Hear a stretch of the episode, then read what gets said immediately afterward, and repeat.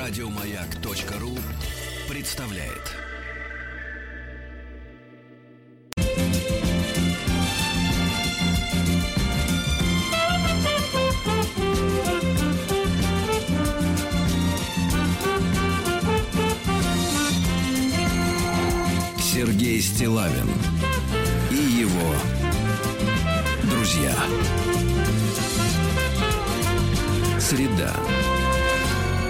Инструментальная.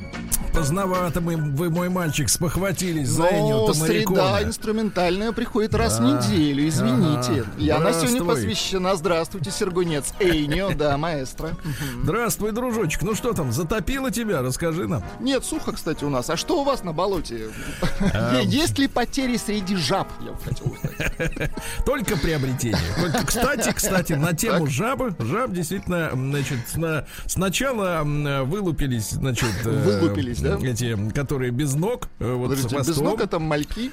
Нет, это не мальки, это, как это их говорят, головастики, вот, А, головастики. головастики. Вот, а теперь уже маленькие пошли, маленькие-маленькие жабки такие, знаешь, где-то пол сантиметра длиной. Вот, и сейчас набирают, э, набирают вес. Жабушонки. Да, набирают вес. И да, давайте начнем мы сегодняшний наш эфир. Сегодня же у нас праздник, Владик. Да, Так, да, да, да, точно. Любви, семьи, верности. В принципе, этой теме посвящена вся наша работа. Э, Вот, потому Последнее что время. мы, нет, всегда мы выжигаем э, те препятствия, которые стоят на пути у человека труда к достойной семье. Очень хорошо. Эти препятствия в большинстве своем, конечно, кроются а, в воспитании, э, которое дают друг другу женщины, да. Вот, но и мужчинам перепадает, потому что, знаешь, Владик, когда мужчину выра- выращивает женщина, посмотри на меня, что происходит, С трагедия, Ну да. трагедия. А если не одна, да, а, благодарность получил от мужчины Ирека. Помните, он нам, э, ну как сказать, э, из Казани прислал письмо, рассказывал о том, что его Да, да, да. в благополучную Европу, а там, видите ли, значит, все то с этим, то с тем, э, значит, с местными не сложилось А, по по, каким-то причинам. да, женщина. Ну, бывает. И вдруг, значит, откуда ни возьмись, э, старый махровый иммигрант э, прибился, э, с которым Вот. вроде как-то все закрутилось, и вот она уже думала, что все будет замечательно и хорошо. Женщина оказалась без рук. Как Э, пошли они, да, но не, не сразу. Пошли они гулять. Вы верно, видимо, предположили, что она была на каблучищах, потому что наши женщины, они любят производить впечатление, когда надо, а потом уже можно не производить. И, соответственно, упала и двумя руками как-то их да. сломала. Да, да, да. И э, Ирек возмущался, как же так... э, вот этот пожилой махровый иммигрант, э, значит, сделав ей перевязочку, все отвез домой и сказал, мне надо по делам, и ушел, потому что надо было по делам, и вот как-то мы с этим совсем разбирались, и вот благодарность, представляете, да, доброе утро, Сергей Валерьевич, Влад, а также э, Рустам Иванович, на днях вы прочли мое письмо о ситуации с девушкой, которая сломала обе руки. И я благодарен за ваш анализ. Вот. а, и вспоминает также Ирек вот такую вещь. Никогда не забуду сцену из телевизионной версии Большого тест-драйва. Вот, э, неожиданно. А, такого еще не получал. Никогда не забуду сцену из телевизионной версии Большого тест-драйва, где вы, Сергей Валерьевич, расстреляли Вахидова в его сне. За, смотрите, за плохую работу на даче со словами «Копай себе могилу, пес». Ничего себе. Оригинально, оригинально, да. Ну что ж, приятно. А теперь давайте письмо женщины получил. Очень Вот, хорошо.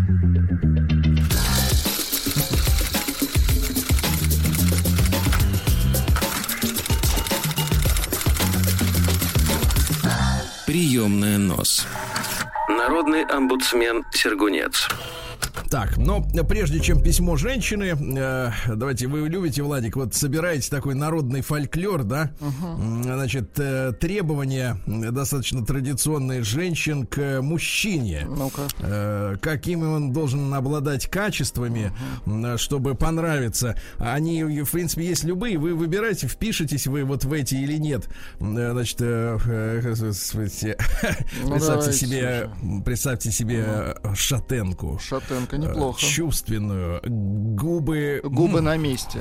да, нос на месте, Руки излете. работают, что важно Да. в последнее время, да? Не Э, перебинтованы. Текст, э, текст такой хочу простого сибирского парня. Сибирского. О, Ну или что-то вроде того, а не дай бог москвича. Не дай бог. Вот так. Так что, Владик, вот такие женщины. А Очень теперь хорошо. письмо. Давайте. Да, письмо от женщины. А, Александра прислала мне список того, каким, какой должна быть Список женщина. покупок. э, Извините. Чтобы стать идеальной. Эм, э, К сожалению, здесь 37 пунктов, поэтому придется запастись терпением, товарищи. А вы, э, Владик, загибайте пальцы. У Загибайте меня пальцы. столько нет, Сергей. Даже А вам если, не понадобится. Если за- за- загнуть нос и уши, все равно не, не Давайте хватит. так, загнуть придется раз-другой. Придется все загнуть вообще, Да, что у насколько, давайте, товарищи, давайте из 37 пунктов, насколько ваша женщина соответствует тому, что в юмористической, естественно, форме описывает, но не без сути, не без Давайте. сути. Так, первое. Женщина должна работать и зарабатывать так, чтобы работа не мешала держать в чистоте дом, таскать детей в бассейны, развивашки и готовить вкусный ужин каждый день. Хорошо? Да. Второе. Женщина должна быть обеспеченной, но не так, чтобы мужчина зарабатывал меньше. Элегантно. Третье. Женщина должна уметь самопредохраняться, но при этом родить мужчине наследников. Так. А Четвертое. Женщина должна родить трех-четырех детей, полностью себя их, их, э, им себя посвятить, но так, чтобы муж всегда был для нее всем в этой жизни. Красиво, Очень хорошо, да. да. Загибаете? Да, да, да. Ага, э, сейчас обратно пойдем. Пятое. Женщина должна посвятить всю свою жизнь мужу и детям, но не быть наседкой домашней клушей. Ну слушай, ну пока хорошо все. Пока очень все Очень правильно, я хорошо. поддерживаю. Красиво, да. И хорошо, что женщина это прислала, что она понимает, чё- что отправила. Шестое. Женщина должна рожать и воспитывать, но не превратиться в домохозяйку. Хорошо. Седьмое. Да, женщина должна быть хорошей матерью, но не ограничивать себя только детьми. Хорошо. Правильно, да. Женщина должна иметь свои интересы, но такие, которые не отнимают время от заботы о семье. Правильно. вот эти все скалолазы нам не нужны, да, которые пропадают там, черти где. Ну Вот. э, Девятое. Женщина должна быть успешной, но чтобы мужчина этого не замечал. Очень И чтобы хорошо. дома все было в порядке. Она должна вдохновлять мужчину на его успех. Она должна Да. быть микроуспешной. Это Да. важно. Да, такой, знаете ли, карманный успех. Такой успех в рамках одной квартиры. Да, в- да, лучше в рамках смартфона. Десятое. Женщина не должна затмевать мужчину своим умом, талантами, финансами, силой характера. Она должна быть опорой, музой, самостоятельной и самодостаточной, со своими Отлично. интересами, но при этом вдохновлять мужчину на подвиги и видеть в этом смысл своей жизни. Хорошо. Хорошо. Одиннадцатая. Женщина должна быть сиротой, но с богатыми родственниками. Вы извините. Да. Просто Как из это? фильма. А, да, понимаю, фильм длиной в жизнь. Да-да-да, лучше 12. надо было жениться на Женщина, сироте. да, женщина должна быть женственной, но постоянно мужаться. Мужаться красиво. Да-да, ну не- вообще у них болевой порог высокий, так что что там. Э, 13. Женщина должна быть интересной собеседницей, но больше помалкивать в разговорах, потому что молчание это золото, отлично. А потому что э, собеседница она должна была, когда спросят, Да-да-да. а не когда у нее начинает вот эта вот э, болтанка, э, вот это вот языка. Болтанка это другое, я вам потом расскажу. Да, да, да, новый моряк вам виднее. Естественно. А 14 женщина должна уметь поддержать диалог на любые темы, но те, которые интересуют мужчину. Хорошо. А 15 у женщины должно быть хорошее чувство юмора, но при этом, а, чтобы она всегда смеялась над мужскими шутками. Это называется девчонки воспитания, а не чувство юмора. подыгрывать, да? А, 16, да. Ну что делать? Так вы сами их расслабляете. Сами гогочите над всякой ерундой, а потом он согласен. расслабляется, конечно. Надо смеяться, когда смешно с самого начала, а не, не так сказать, изображать обожание. 16. Женщина должна обожать секс. Извините. О, боже. И быть, ах, Быть ту- всегда на готове, да? отличной любовницей, но при этом, чтобы мужчина был у нее первым. Но не ну, или- смущать, да, мужчину. Так, ну или в крайнем случае вторым. Вот это, это очень сомнительно. Крайний случай. Причем про первого рассказывать с ноткой раскаяния. Но это неправильный совет, вот честно скажу, неправильный совет. Да не надо ничего не нужно, рассказывать. конечно. 17. Женщина должна быть раскованной, но не такой, чтобы думали, что она падшая. Ну, то есть походка от бедра, но не, Ну, в рамках, да, Чтобы законности. сустав не проворачивался в бедре. Можно же подскользнуться, мы же знаем примеры. Мы уже можно и руки поломать. Конечно. Да, 18. Женщина должна быть скромной, но не занудой. Ну, это вообще какой-то глупый Ну, пункт. это как-то 19. размыто, ага. Да, женщина должна быть хороша в близости, но так, чтобы мужчина думал... Опять, опять первый. Это ну, Слушайте, повтор уже, Здесь, да. мне кажется, половина повторов. Тут набра... Знаете, как вот э, Шарик, э, так сказать, э, Матроскин и еще Кот, кто, кто там еще был, писали письмо где-то самое на деревню А девушки. еще, да, у меня шерсть выпадает. Да, да, еще шерсть клочками отваливается. Да, женщина должна быть красиво одета, причесана и ухожена, но чтобы это ей ничего не стоило. Хорошо. Ну и дальше вот идут повторения. Да, женщина должна быть блондинкой, но все блондинки тупые. Женщина должна быть брюнеткой, но все брюнетки стервы. Женщина должна быть рыжей, но все рыжие хитрые. Хорошо. Да, женщина должна быть молодой, но все молодые глупые. Женщина должна быть мудрой, но все мудрые старые и страшные. Да, ну вот. Женщина не должна задирать планку при выборе партнера. Чего? Принца ждешь? При этом женщина должна суметь ответить на вопрос, где были твои глаза? Сама же за этого му э, мужика, ну да. скажем так, замуж выходила. Чудака. Никто не заставлял. Да, ну еще. Женщина должна готовить э, отбивные, но есть сельдерей. Хорошо, правильно. Очень хорошо. Ну и, наконец, э, м, женщина должна есть как птичка, но готовить разносолы, шашлыки, шашлындос добавлю, торты как богиня. Ну и должна приготовить царский ужин из семи блюд плюс десерт, но не тратить на продукты ни копейки. Добавлю из кармана мужа. Из кармана мужа своего может тратить сколько угодно. Ну, в общем, э, сказать, э, видите, как э, Ну, это составитель- фантастическая Давай так, картинка, соста- Сергей. Не, ну честно, составитель, составитель этого списка, э, видимо, э, читал это и писал с э, улыбкой на устах, оттопыриваясь, да, в каждой фразе и мстя а, мужчинам. А вот когда спокойно читаешь, знаете, без надрыва, без этого, без истерик, В да, то получается, доля, да. Мгм. не, получается это очень грустно. Получается это очень грустно, потому что действительно, ну что, ну что греха таить, э, так сказать, действительно, если мы посмотрим классические фильмы, не так, не такой большой давности-то, да, даже, наверное, 70-х или там 60-х годов, то э, действительно, ну, например, молчание, да, со стороны женщины. Ну, это было обязательным, правильно? Ну, это правило уже даже. Вот, молчание, да. Они стали разговаривать. Молчание А, ягнят. Мгм. Да, и прочее, прочее, прочее. И все это, конечно, навевает грусть, тоску вот на нас. Поэтому надо передохнуть и, наконец, вернуться к мужским письмам, товарищи. Там веселье. Прием корреспонденции круглосуточно. Адрес стилавинсобакабк.ру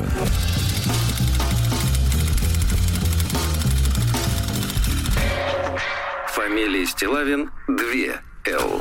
Вот, пожалуйста, пишет мне Владимир вчера. Так. Здравствуйте, Сергей.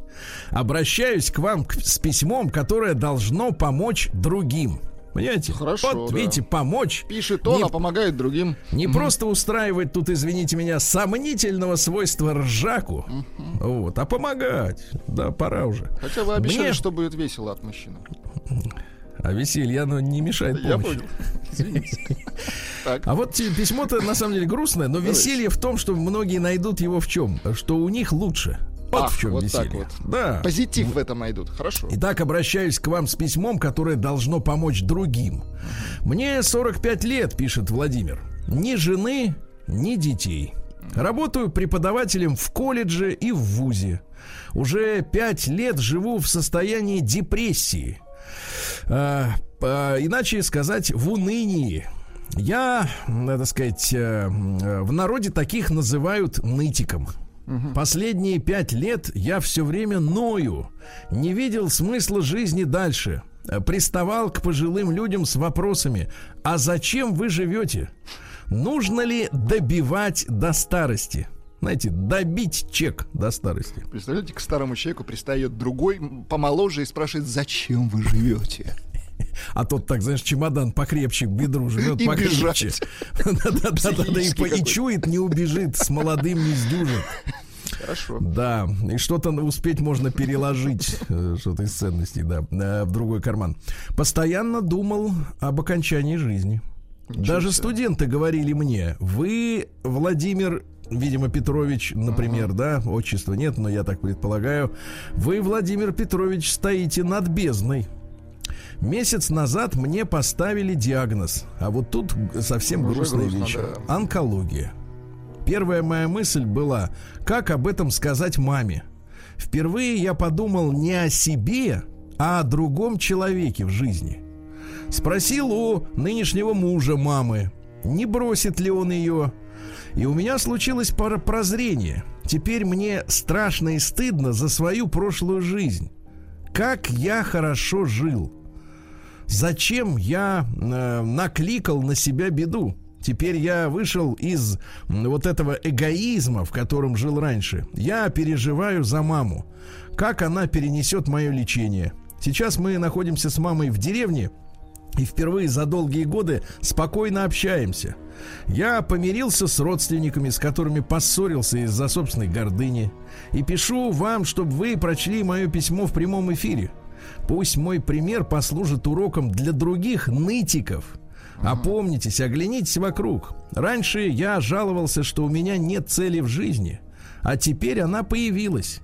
У меня есть личная цель помочь маме и ее мужу достроить дом в деревне, в котором мы будем жить. И общественная создать центр психологической помощи мужчинам. Хорошо. У нас много говорят о проблемах женщин. Ну, иными словами, ноют на эту тему, да? Но у мужчин-то их не меньше. Просто им, добавлю от себя, э, навязано общественным таким вот, да, сознанием деформированным, э, запрещают об этих проблемах говорить, правильно?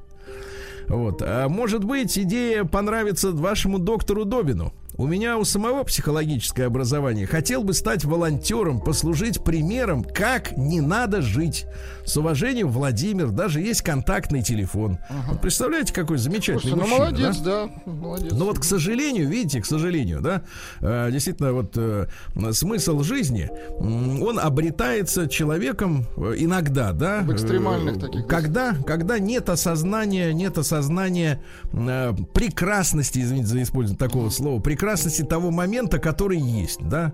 Потому что, мне кажется, вот давайте отвлечемся чуть-чуть, но с другой стороны, все это будет то тоже о Владимире. Я как-то писал об этом у себя там на страничке в Инстаграме, в том же, писал об этом, что, вы знаете, вот эта история с постоянным навязанным нам э, коммерческими, в первую очередь, структурами э, требования улучшения постоянно жизни, да, чтобы постоянно машина становилась Получать круче. удовольствие от жизни. Да, ты пойти. достоин этого, Да, ты да, да. достоин, да. Да, куртеночка подороже, Ты телефон достоин поновее. куртеночки, этих часов и так далее. Отдых, отдых на курорте, все, все круче и круче и круче. И вот когда у человека не происходит так, как ему внушают, что так должно происходить, э, в первую очередь реклама, которая является, в принципе, единственным идеологическим носителем сегодня, ну, глобальным, да, вот, э, так сказать, соответственно, человек развивается неудовлетворение своей собственной жизнью. Ему кажется, что он живет фигово. Ну вот. И, и видите, только, только падение, резкое падение качества жизни, что вызвано, например, онкологией той же, да, а, наконец проветривает мозги, и человек прозревает и понимает, а оказывается-то я и без штанов десятых, и- или там, э, так сказать, новой тачки крутой, и жил-то и неплохо, правильно? Происходит переоценка, очень хорошо. Вот, и, и, и, а ведь не обязательно для того, чтобы проветрить мозги, случалась беда-то. В этом же самый-то прикол. Прозреть-то, да. протереть, протереть глаза-то можно и без вот этих вот несчастий, ребята. Вот это что я хотел сказать. Вот оно, какая радость. День дяди Бастилии пустую прошел. 80 лет со дня рождения. Ух ты, а ей уж 80.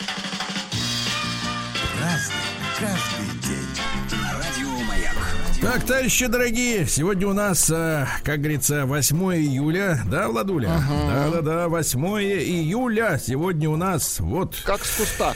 Вот именно. И, соответственно, что мы хотим сегодня с вами понять, товарищи дорогие? А понять мы хотим, что сегодня день семьи, любви и верности. Вы понимаете? это? Очень хорошо. Вот, вы Очень. понимаете, это самый главный вот сегодня праздник. Самый главный, да. Кроме того, сегодня день зенитно-ракетных войск России. Ура!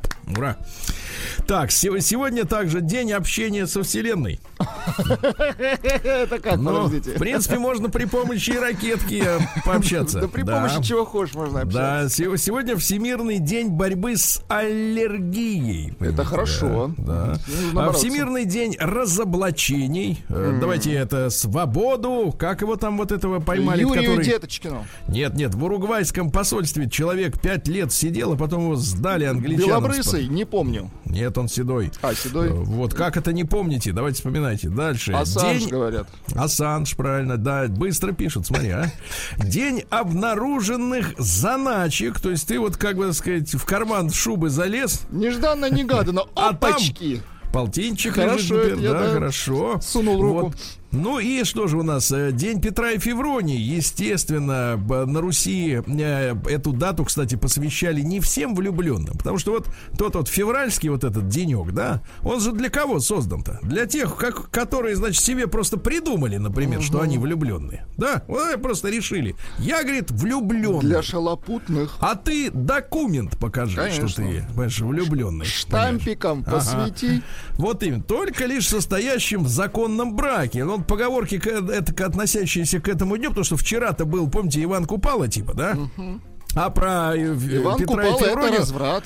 Да, а про Фе- Петра и Февронию говорили, после Ивана не надо жупана. Вот Очень так. хорошо. Жупан. Жупан Александрович. Жупан. Перейдем, перейдем, товарищи. Праздник каждый день. Ну что же, в 52 году до Рождества Христова римлянами основан город Париж. Вот. Римлянами. Я знаю, Владик, вы бывали Оригинально. в Париже, да? Перес- Ну и что там? Пересадку делаю. Аэропорт хороший. Что, серьезно, не были в Серьезно, не, Париже? не выходил. А женщины любят. Женщины любят. Мужчины не очень. Ну, пересаживаться, я понимаю. Да хочется- только пересаживаться. Да, И да, да. дальше. А, ну что же, в тысячу... А вот, например, сообщение из серии «Их нравы». В Так. 1618 году за околдование французской королевы была казнена личная камеристка Мария Медичи. Помните, знакомая такая фамилия. Значит, история запутанная. Смотрите, звали эту камеристку, ну, то есть прислужницу ближнюю, да, звали ее Леонора Галигай. Вот, да. Да. И с ранней юности она была служанкой и близкой подругой Марии Медичи, а ее муж был любовником королевы. Ай-яй-яй-яй-яй. Видите, как плотно сидели они оба на, да. на, на, да, на бюджете. Эффективная команда. Да-да-да. так И вот вот какая история-то, как разворачивались события того года. Еще в апреле того года, когда вот э, казнили, да, подстрекаемые королем заговорщики убили этого самого мужа, известного авантюриста по имени Кончина Кончини. Вот. А, да, который Крепко. благодаря, который благодаря любовным успехам, э, а ведь именно жена подсунула его в качестве любовника, стал маркизом и даже маршалом Франции, и даже председателем Госсовета. Но это его не спасло. Его убили жестоко. Сначала застрелили гуманно, потом э, через некоторое время вытащили, раздербанили. Ну, страшная история. Вот. А что касается Леоноры, то ее упекли в Бастилию. Ну, естественно. А состояние-то у нее громадное, поскольку она вдова маркиза, у нее И там она, из- и она пруды. выкупила Бастилию целиком, да? Нет, нет, нет. Это дело в том, что фавориты короля ходили, ходили вот три месяца, ходили, думали, как бы отнять-то. Наконец обвинили в колдовстве, голову отрезали, а тело сожгли. Ну, тогда было Вот принято так, вот, да. вот так. Вот, э, вот все было в жизни, и вдруг ничего. И головы нет. Вот Без такая вот история, никуда, да. да. Сегодня в 1621-м Жан де Ла Фонтен родился. Это французский поэт-баснописец. Ну, вот нашего Крылова а, обвиняют в подражательстве. Да, вот этому товарищу, да. Э, Папаша ему передал свою должность. Там во Франции ж как было Да, раньше. То есть- отлично. Хорошие то есть- времена были. Вот тебе, сынок, Да. моя должность. То есть папаша, например, э, заработал на должность судьи. да, Папаша, говорит, например, был генералом. Да, и говорят, а теперь ты А теперь генерал. ты, сынок, Он говорит, по-генеральному. Отлично. Yes, как говорится, авкос. Да, да, да. Ну и, соответственно, э, убедил его мальчишку жениться на 14-летней девушке, а тот, Лафонтента, наш баснописец, очень легкомысленно отнесся к своим новым обязанностям, ну, не в смысле женщины, а в смысле судьи.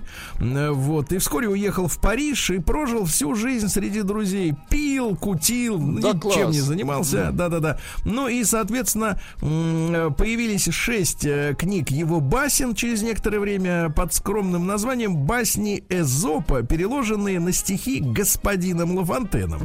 Кисло. И туда вошли известные произведения. Например, вот смотрите. Ворона и лисица, стрекоза и муравей. Ничего не напоминает Ну, название? Напоминает очень сильно, что это наши басни. Да-да-да, басни, Наши, но на французском. А как же ты это он, понимаешь ли, украсть получается, это перевод у Крылова. Да, и вот, например, есть, э, есть э, басня, например, «Утопленница». Ну, тут, видишь, Крылов не стал переводить, потому что, потому что грустная ну, как бы, грустная, да, с лесой побезопаснее, да, немножко, так сказать. Не дай бог никому капризную жену. Одна из жен таких на мужа рассердилась. За что? Да он молчал. Так за это взбесилась. Кричала, плакала, бронилась и кинулась в реку. В реку. Пошла, как ключ ко дну.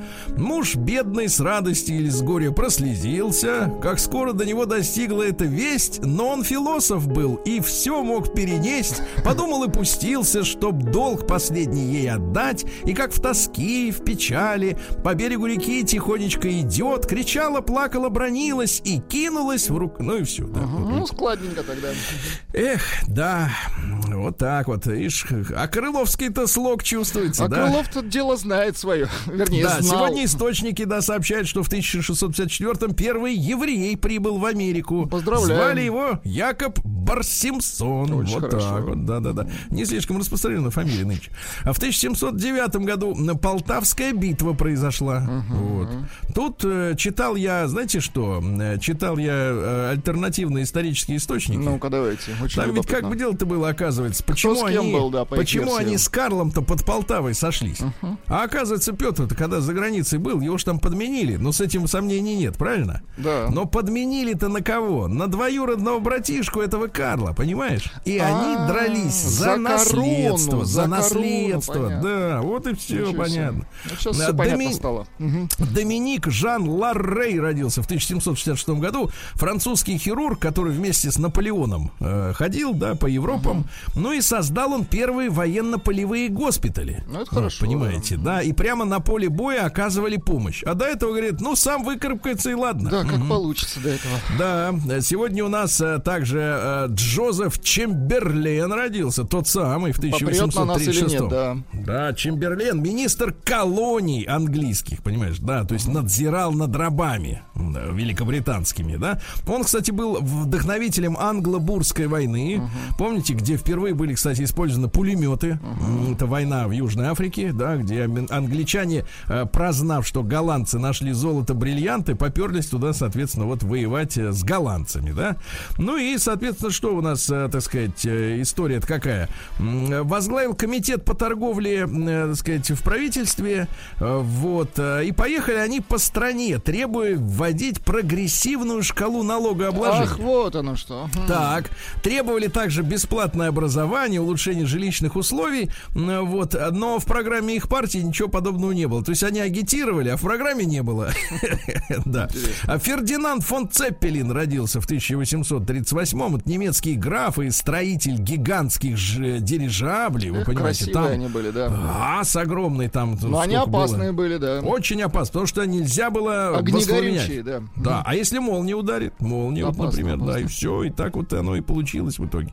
Так, в 1839-м Джон Рокфеллер, один из Рокфеллеров, их много, естественно, да, Рокофеллер кстати Рокофеллер. Сканк. Рокофеллер, да-да-да. Американский а, промышленник, основатель нефтяной компании Standard Oil. Ну, это прекрасная компания. Она, в принципе, по-моему, до 43-го года торговала с немцами нефтью. Ну да, не стеснялись, мы да? тут- мы тут Это- вовсю, это а они, значит, туда- бизнес. Он был первым, первым долларовым миллиардером. Посмотрите, надо вот брать пример с таких людей, как они живут. Потому что как они э, мыслят, так не получится, не хватит мозгов. А вот хотя бы образ жизни. Значит, здоровый образ жизни, полностью отказался от алкоголя, от Ну, табака. А Папаша его был лесорубом, потом странствующим торговцем. Ну вот, э, менеджером по продажам. Вот, называл себя ботанический доктор. Красиво. Э, Вот, продавал всякие эликсиры людям. Ну, от старости, от дури. То есть дурил Вот. людей. Да-да-да. Ну и говорят, что папаша старался уклониться от тяжелого физического труда. Ну, знаешь, уже наколол столько дров, что по большому счету уже понял, что нужно э, чем-то другим заниматься. А видишь, и сыну это передалось. Сыну передалось, да. Вот. Зато вот, видишь, не курил, не пил, и хорошо. Да. Ну и нефтью занимался. Цитаты из Рокфеллера. Да, вернее, да, да, из Рокфеллера. А, Шутить и занимать деньги надо внезапно. Хорошо. Да, кто весь день работает, тому некогда заработать. Да, э, значит, э, я могу отчитаться за каждый заработанный мною миллион, кроме первого. Ну, подлец ваш. Рокфеллер, да. Да, да, да, да, да. А способ делать деньги состоит в том, чтобы покупать, когда на улицах льется кровь. Ужас. Понимаете, да? Вот о чем идет речь-то, да? Э, Недостаточно просто поступать правильно. Самое главное это позволить людям знать, что вы поступаете правильно. Ай, какие жуки-то, а. Да, ну и наконец, настойчивость может преодолеть все, даже законы природы. Даже закон. Но природа лишняя, мне кажется. Достаточно на законах, правильно? А в 1851 Артур Джон Эванс, английский археолог, копал, копал, копал на Крите и нашел руины дворца в Кносе, где жил этот демон-то, который как бык-то был, помнишь этот? э, Как его там звали-то? Мефи... Метроном, Мефистофель, Подождите. Минотавр. Во, Минотавр. Минотавр, А, с человеком вместо С головы. человеком внутри, я понимаю, и не одним. Кабан с человеком внутри нет. Да, в 1867-м московская кондитерская фабрика э, появилась на свет э, под названием Эйнем, товарищество паровой фабрики шоколадных конфект и чайных печений. Очень хорошо. Соответственно, Красный Октябрь, мы все знаем это название прекрасное, да? А в 1885-м Эрнст Блох, это немецкий Блох? философ, он создатель философии надежды. Э, Цитата следующая. «Нуждающееся вырастает первым, или, например, если человек в путешествии остается неизменным, это скверное путешествие. Согласен. Понимаете? Вот, значит, не с тем поехал, правильно? Должен набираться в путешествии. А, Э, в хорошем. День дяди Бастилии пустую прошел. 80 лет со дня рождения. Ух ты, а ей уж 80. Разный, каждый день. Так, так, так, товарищи, сегодня у нас 8 июля, день любви, семьи и верности, правильно? Хорошо. Вот, Владик, отлично. Но сегодня в 1890-м родился Ханс, или, как вы говорите, Ганс э, Йост. Это немецкий поэт и драматург, который в 29 году возглавил э, партийную организацию поэтов-нацистов. Ничего себе. Были и такие поэты, понимаете, то есть есть поэт, например, поэт, как сказать, поэт-футурист, да, М, поэт э, имажинист, и есть поэт такой. нацист, вот так Ну, тоже бывает. Жестко звучит, Да, да, он. СМИ ужасно. На Вы кто? Я поэт-нацист. а, ужасно. Нет, тогда он не- стеснялись Ужас так говорить. да. Э, он сменил Томаса Манна, помните, знаменитый да. писатель немецкий, настоящий писатель. Кто помнит Йоста и кто Ман, да? На посту президента Академии немецкой культуры вот возглавил прусский государственный театр, был назначен президентом имперской палаты литературы. Вот, ну и как раз э, именно он является автором фразы э, из пьесы 33 года, когда я слышу слово культура, моя рука тянется к пистолету. Понимаете, да? Это, да. Ну, Вот, а, ну и, соответственно, что дальше у нас а, в этой, так сказать, в конторе разрабатывался? Разрабатывался он э, в 17 лет работал санитаром в католической психиатрической клинике, а впоследствии как раз эта клиника прославилась своим сопротивлением программе умершвления Т4. Когда, ну, всех непригодных, так сказать, списывали, да, и, так сказать, закатывали, э, вот, под ковер, условно говоря. Ну, и в мае 45 года этого самого Йоста интернировали. В 47 году он э, перед судом предстал в рамках программы денацификации.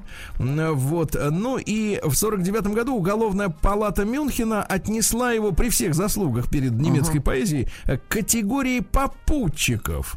А, то есть это не нацистский преступник, а а попутчик. Э, Это Ну, типа сочувствующие, да-да-да. это четвертый, четвертый класс. Нет, сочувствующие это обыватели, которые голосовали. А здесь попутчик. Так вот, оштрафовали его всего на 500 рексмарок. Представляете? Ну, И он, недорого, соответственно, считаю.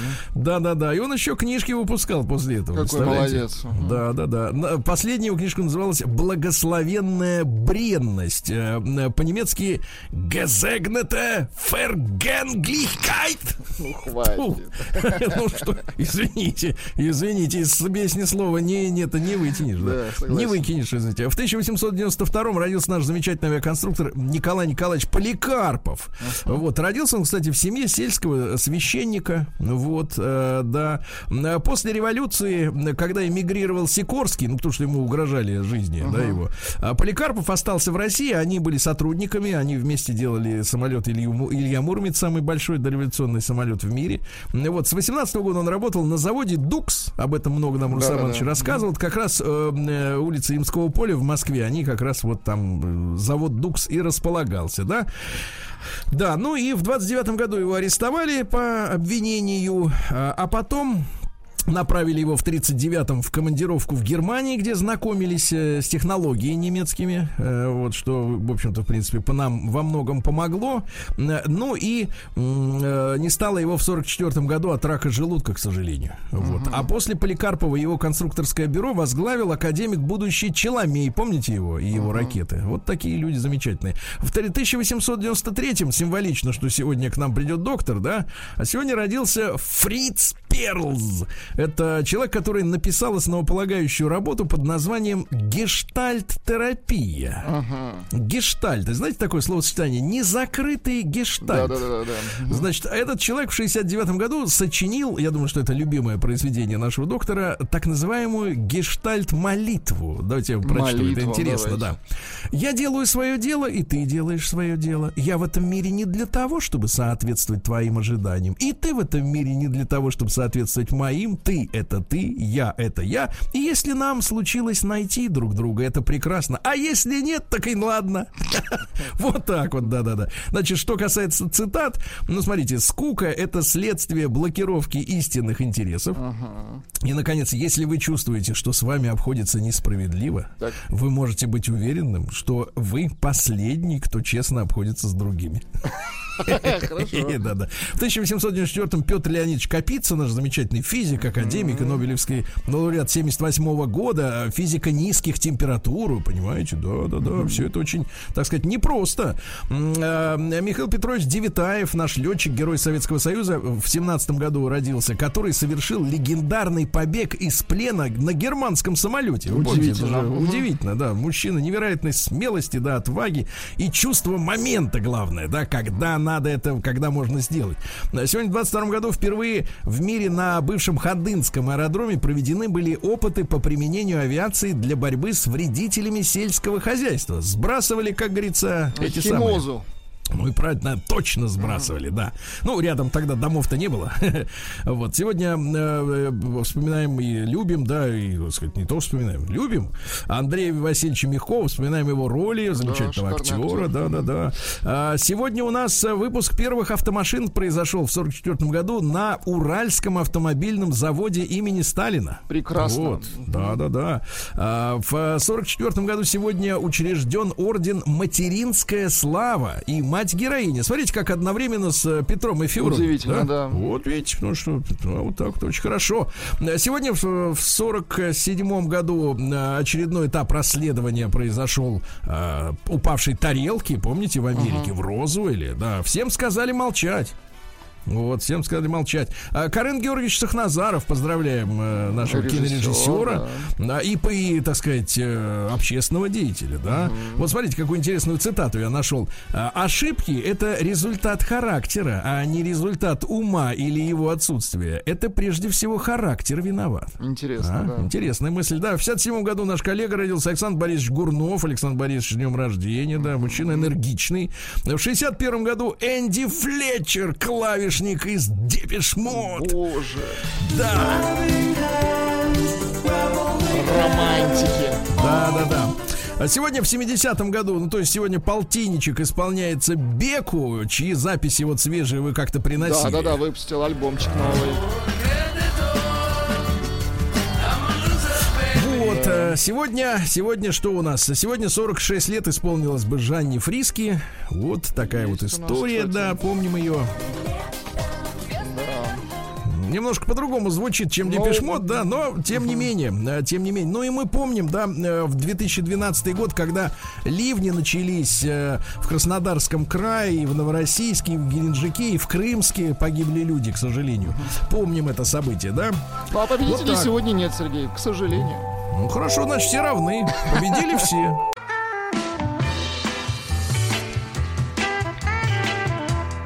Сергей Стилавин друзья. Среда. Инструментальная. Не просто, товарищи, среда, а праздник великий, правильно? Владуля? Абсолютно точно. Вот, э, И с чем вас кстати. Да, да, с чем вас и поздравляю, товарищи.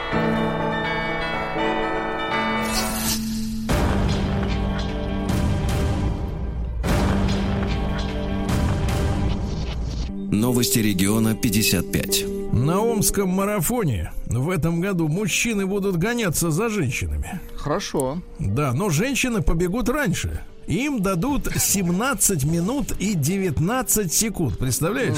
Это Так проблема. Вот надо, надо догнать женщину, понимаешь? И вот и перегнать. Догоним и перегоним женщину. Вот так вот. А мечам снова разрешили жениться и разводиться, но только в экстренных случаях и без гостей. Это ж какая радость, а? Без гостей. Во-первых, без гостей, да. Вот Сколько эти вот сэкономить-то можно, а? вот эти вот плохо знакомые друг с другом люди, да, которые... Которые А во- напиваются. Да, во-вторых, экстренный случай. Это надо будет доказать еще, что случай-то экстренный, правильно? Ага.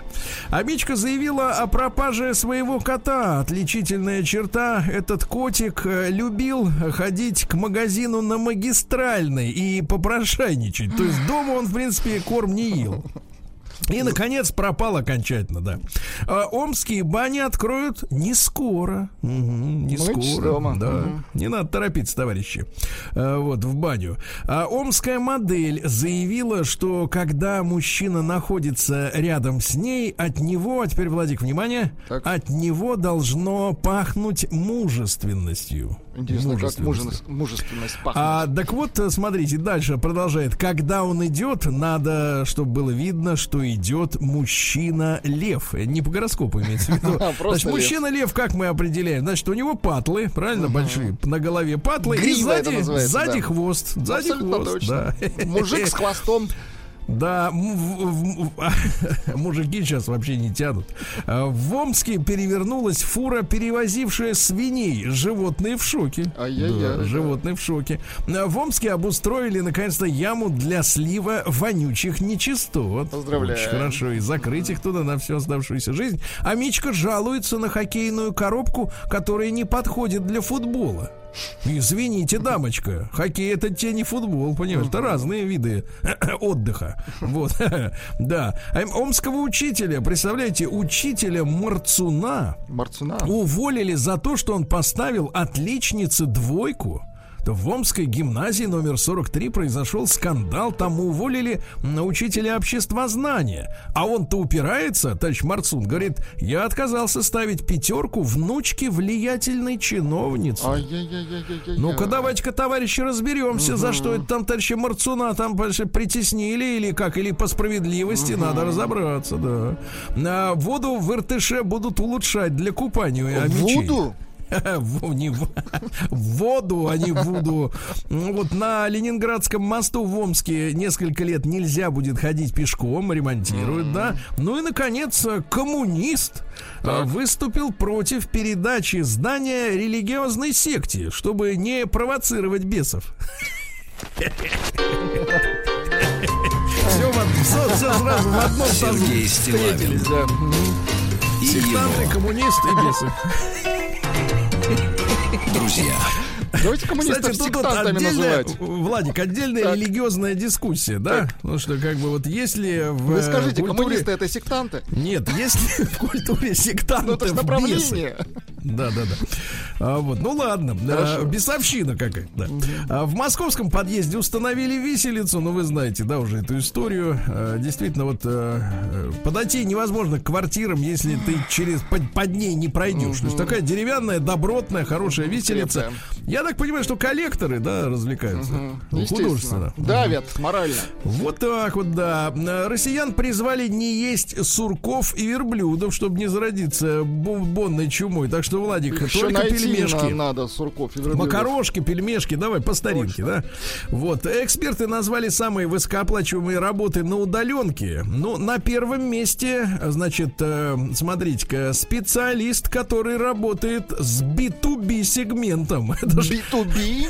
Нет, ну если вы не знаете, что это такое, товарищи, то и шансов-то нет, конечно. Шансов ноль. Спасатели заявили о риске возникновения смерчей в Сочи. Ой-ой-ой. Вот они там будут летать и к- куролесить, да. Ну, это обычное дело в Сочи. Бывает. А москвичей предупредили о риске развития неврозов и депрессии в отпуске. Говорят, отпуск это не, не время для того, чтобы бытовые проблемы накопившиеся решать. В отпуске надо оттопыриться полностью. А если вы будете, значит, там прибираться, дергать сорняки там или еще что-то, то вас, вас накроют, ребята. Так что давайте знайте себе место. Вот. Раскрыто отношение россиян к стоимости отдыха на отечественных курортах. Говорят, дорого. Слушайте, это ученые раскрывают. Ага, ага. Значит, определен самый дорогой тип московских квартир. 203 тысячи за квадрат. Неплохо. Владуля, Московское 200, это значит, где дорогое. это? Где это? Это квартиры в современных монолитно-кирпичных домах. То есть э, кон- конструкция монолитная, а снаружи кирпичом. Без швов. Да.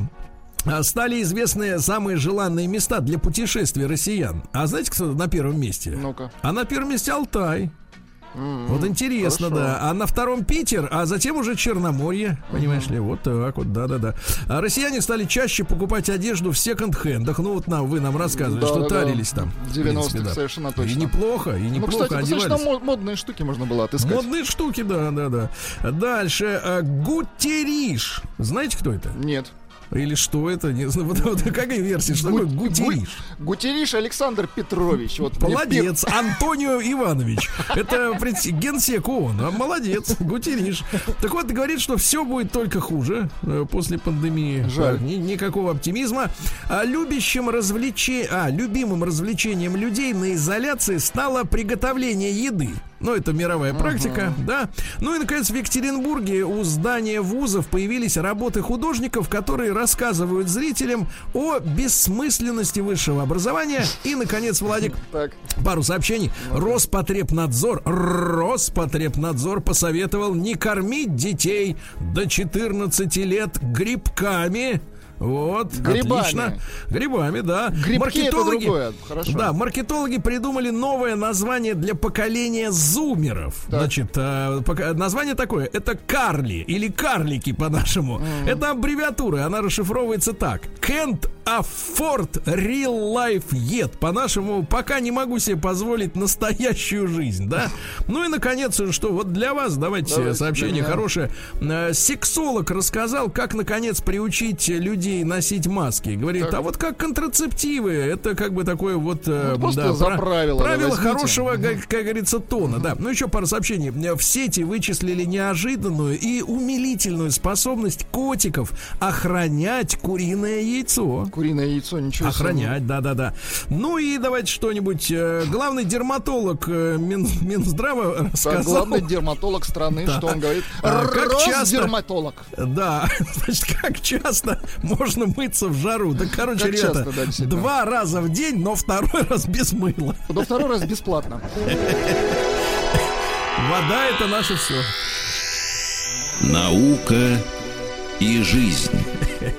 А ну что же, а, врач вот поведал, как надо на самом деле выводить шлаки из организма. Но дело в том, что журналисты, они, как правило, используют громкие заголовки, которые не соответствуют тексту. А, Значит, в, статье изложены э, методы, которые не помогают. Например, клизма, Владик, вот знаете, да. Вот, слабительные.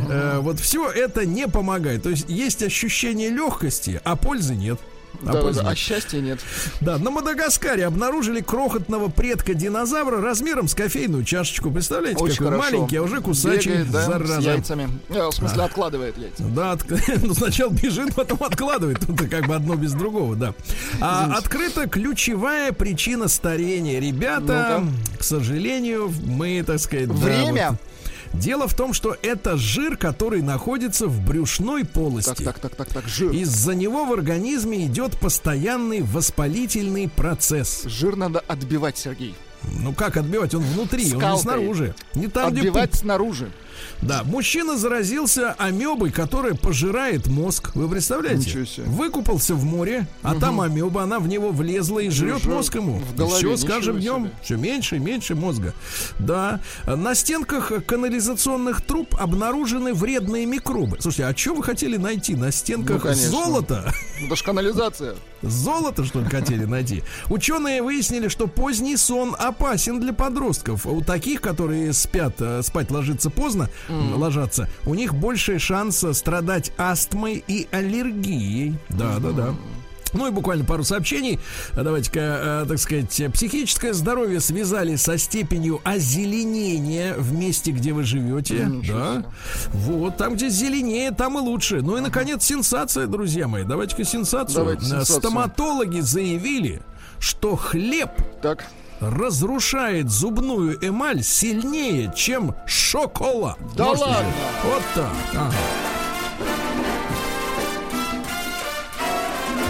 зерновая смерть.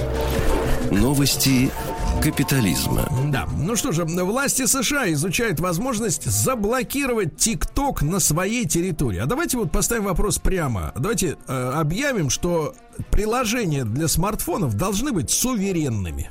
Ничего себе. А? Крепко вы сейчас сказали. Нет, ну как, нормально? Ну, по-моему, круто. Суверенные то, приложения. то есть Вы- у- в наших смартфонах останется только вот панель настроек, да? В российских, в наших на смартфонах останется фонарик. Извините. Приложение «Фонарик». Значит, есть приложение, ну, Причем, мигать, причем я даже название придумал Да. для этого приложения. «Росфонарик». Да, я смотрю, вы по лезвию, да, вот так ходите что со своими шуточками да. мерзкими. Скажи, что это шутка, быстро. Это шутка, конечно, ну что. Отлично. Немецкий цирк Хотя- торгует... Минуточку, неме... Так, немецкий немецкий. цирк, немецкий цирк торгует львиными экскрементами. Боже. Да, да, да. А знаете, по- почему успех, э, так сказать, э, называется это Левенкот. Вот так вот по-немецки. Левен, дер Левенкот.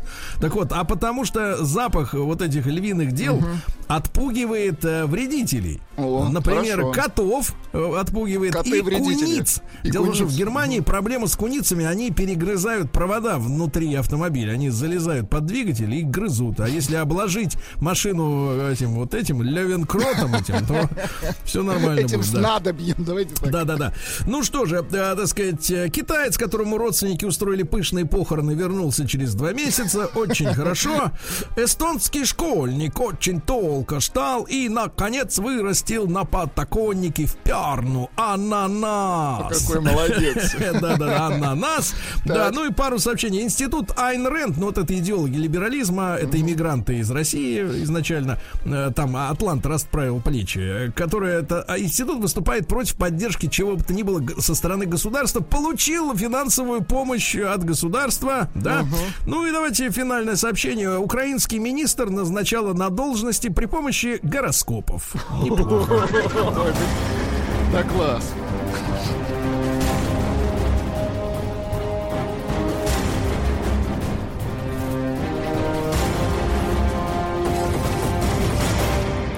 Россия криминальная. В городе Кирове отштрафован мужчина, который устроил салют на крыше движущегося поезда. В смысле салют? Он фасоли наелся? Какой А, Он салют? вылез и запустил 37 залпов китайского салюта. Ай-яй-яй, Поезд нельзя. Воркута-Адлер. Воркут, чтобы веселей, долго ехать, понимаете, да? Вот. Такая вот история. В Краснодаре двое мужчин связали и ограбили массажистку на миллион рублей. Мерзость. Массажистку. А вот хорошая новость. Пропавшая в Воронеже школьница гостиница Погостила у подружки в соседнем городе и нашла. Все хорошо, все замечательно, да. А в Смоленске задержали серийного грабителя с маникюрными ножницами, которыми он угрожал. Подлец. Вот, а правообладатели ждуна подали в суд на ВКонтакте за стикеры со ждуном, а им отказали в суде. Говорят, ждун, он наш Он общий. общий, точно. Ну и давайте последнее сообщение. Ну-ка. Российский полицейский родил ради Как родил? выплаты на жилье. Вот так. Сергей Стилавин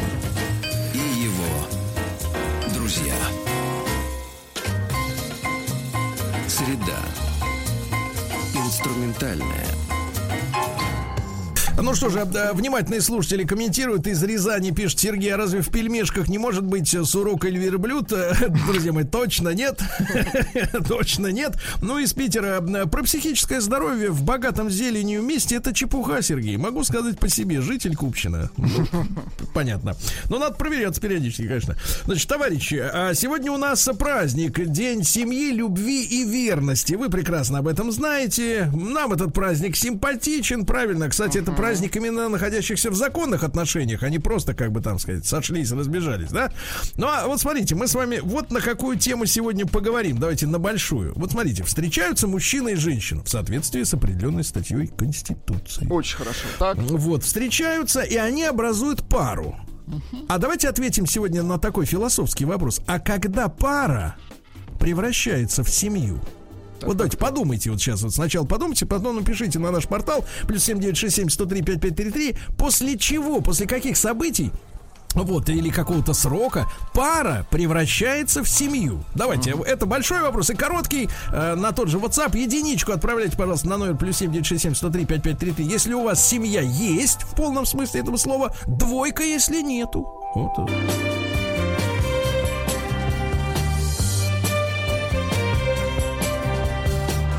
Сергей Стилавин и его друзья. Так, ну что, товарищи, у нас сегодня день семьи, любви и верности. И очень, мне кажется, вот я вижу просто разброд и шатание, разницу, невероятную разницу в версиях, в версиях ответа на мой вопрос сегодняшний. А когда же пара превращается в семью. Да, то есть мы не говорим о законных вот этих, то, что там кодекс подразумевает и прочее, прочее. Э, Я просто проиллюстрирую, давайте несколько вот э, таких вот мнений. Вы поймете, насколько широко разброс, э, так сказать, вышел сегодня. А по- подумайте просто сначала, действительно, о своем личном опыте, да, как, когда ваши отношения в паре превратились в настоящую семью, да, потому что иногда превращение не происходит, если серьезно. Э, Короткий опрос э, у нас также идет, единичку отправьте, если у вас есть семья в полном смысле этого слова, двойка, если нет, и это не значит, что просто вы одинокий, но может быть вы просто в паре. Да, вы просто в паре. Ну вот смотрите, э, девочка первой самой прислала. Вот святая такая вот простота, да? Анечка из Калуги. А, а семья, значит, э, возникает после того, как у пары становится, а теперь внимание, ну-ка. общим бюджет. Очень толковая девочка, я вам Слушай, это скажу. очень показательно. Значит, девчонке 28 лет. Она, не, она искренняя, она честная, она, как я сказал, просто пришлите. Она просто подумала и прислала. Вы задумайте над этим. Общий бюджет. Вот тут и возникает. Семья. Общий это как, Аня? Ты, пожалуйста, разми- раз- раз- размусоль. Потому что иногда общим бюджетом называют, когда, значит, мои деньги это мои, а твои наши общие. Так бывает тоже. Дальше я вот просто прочту набор, а вы тоже сориентируйтесь. Из Екатеринбурга сразу после появления ребенка, а, значит, из Питера семья появляется после рождения желанного ребенка. Хорошо. Видите, немножко по-другому. Из Москвы. Вы, пожалуйста, подписывайтесь, чтобы мы понимали, это мужское или женское мнение, тоже важно. Из Москвы. Семья образуется, когда мужчина и женщина начинают жить вместе, да, просто с появлением детей. Это Олег из Башкортостана Ну, пишет. вот полуюмористические такие сообщения. Давайте. А Москва в тот момент, когда женщине удается все-таки накинуть хомут на мужчину из э, Башкортостана после совместного ремонта в квартире Булатова пишет. Вот, и, например, из Ростова Андрей пишет, ему 37 лет. Лично у меня появилось чувство, что теперь у меня семья, когда впервые взял на руки первого сына. Ну, знаете, это может произойти и после его совершеннолетия иногда. Вот, давайте-ка мы Лешу из Реутова Давайте. послушаем, что думает мужчина элегантно. Алексей Владимирович, доброе утро. Вот. Добрый день, Сергей Да, Валерьевич и Владислав да, Лёш, Александрович. Да, Леш, ну вот смотри, вот смотри, И вас. вопрос вроде бы простой, а на самом деле глубокий, правильно? Когда пара Ну- становится семьей? Вот когда, как ты думаешь? Ну, мне кажется, пара становится семьей, когда мужчина приводит к себе домой женщину. Хотя в современных реалиях мне кажется, что пара становится семьей, когда их начинает объединять совм- а, а, пароль Wi-Fi, когда вот один кто-то передает а, пароль от своего Wi-Fi, и тогда, значит, Заметь, э, заметь, Леша. Заметь, Леша, именно пароль Wi-Fi, а не пин-код от э, телефона товарища. Ну да, пин-код от телефона не передает, да. Вот пароль Wi-Fi. Так, хорошо, хорошо. А вот давайте, а вот что думает купечество? Давайте, Давайте. Вячеслава. Слав, доброе утро. идут Да. кучно. Да. Да, Слав, ну Я пожалуйста. думаю, что это, я думаю, что это абсолютно, у каждого абсолютно индивидуальную историю. В моей конкретной ситуации это было не рождение дочери, а это тогда, когда мы уехали от родителей, я купил квартиру, в которой мало то, что для тех времен это были большие деньги, сейчас там копейки, там стоит, я до сих пор помню, 135 тысяч долларов мы купили квартиру, сделали там серьезный ремонт, и вот когда я привел жену, и уже ребенку было 4,5 года, я понял, что вот я сам для себя понял, я это четко знаю и сейчас, и тогда, что у меня вот теперь это наша семья. Мы уже не надеемся ни на родителей, нету подпорки, что можно там кинуть быстро внучку бабушке, дедушке, потому что ты на их территории живешь. Вот для меня это такая вот. Хорошо, спасибо, Да, Слава, спасибо, да. Ребятушки, обязательно подумайте серьезно, да, Э, не по факту штампа в паспорте, а вот по, свам- по своим личным ощущениям, да, Э, единичку на 0 плюс 7967 103 5533, А, у вас есть семья в полном смысле этого слова, двойка, если нет пока что по какой-то причине. Вот смотрите, из Татарстана пишет товарищ, э, как-то первая учительница расшифровала слово «семья». Семья. Это значит, что семь человек, к которым ты относишься так же, как к самому себе. Это твои родители, это родители жены, и того четыре человека, Владик, загибайте. Вы с женой и ребенок. То есть минимум вот эти семь человек. Так? Есть Из- над чем подумать. Из Свердловской области человек пишет прям по пунктам. Итак, первый пункт – знакомство с родителями. Второй пункт – рождение ребенка. И третий пункт – совместные работы по дому. Артем, Ага. Екатеринбург. А вот слушайте, а женщины продолжают упирать на бабки. Значит, мы уже Давайте. читали Анечку из Калуги 28-летнюю. Давайте. Кстати, Анечка, поясни действительно, что такое общий бюджет. Ты не стесняйся, детка. Значит, из, с Камчатки, смотрите, какая широкая география, все про бабло. Значит, э, пара перерождается в семью в тот момент, когда появляется общий бюджет, который тратится на общие нужды и друг для друга, а не каждый сам за себя. Теперь внимание, расшифровка. Когда в кино вы идете вместе, а не по приглашению, и когда, вот это очень важно, Владик, когда ему все равно, какие трусики ты ему купила. О, боже. Трусики купила ему. Вот когда семья, а? И снова пишет женщина из Ленинграда. Екатерина, когда освобождаешь место в шкафу для его вещей? То есть А? это он при- пришлый, Он да? пришлый, да-да-да. Она запустила в свою норку его. э, в- В дом. В дом. в дом. В хатку. Вот, значит, давайте, ребятушки, 728-7171, если можете сформулировать, и очень хочется пообщаться с женщинами, если честно, с девчонками, как они на это смотрят. Потому что, понимаете, семья это мужчина и женщина, а если э, те и другие смотрят по-разному, то как же договориться, правильно? Надо же договариваться, да? Но опять пара превращается после ребенка, значит, из Пскова никогда не превращается, не верю, когда хвалят по радио жену или мужа.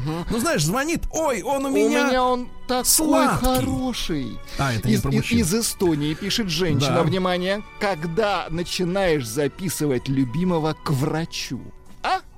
А? То есть это уже к, пен- к пенсии ближе. Ну, почему хотелось бы, пенсия? по Ну, крайней мере. Хотелось бы, меня к врачу, да? А потому что мужчины боятся врачей. Врачи, они, знаешь, э, Злые. Придешь и как начнут лечить, так и не вылечат. Вот, а в тот момент, когда женщине удается накинуть хомут, тогда начинается семья из Москвы. Ну, э, Хомут, да. опять же, без подписи. Э, Пожалуйста, подписывайтесь, ребята. Э, Значит, э, самокритика это или как бы трезвый взгляд на вещи. Что такое хомут? Ну, это вот они говорят, что когда мужик человек э, начинает чувствовать ответственность за семью, да, когда он э, не скажет, например, слушай, ну я все, я поехал в командировку, ты там сама крутись и, так сказать, да, и покидывай.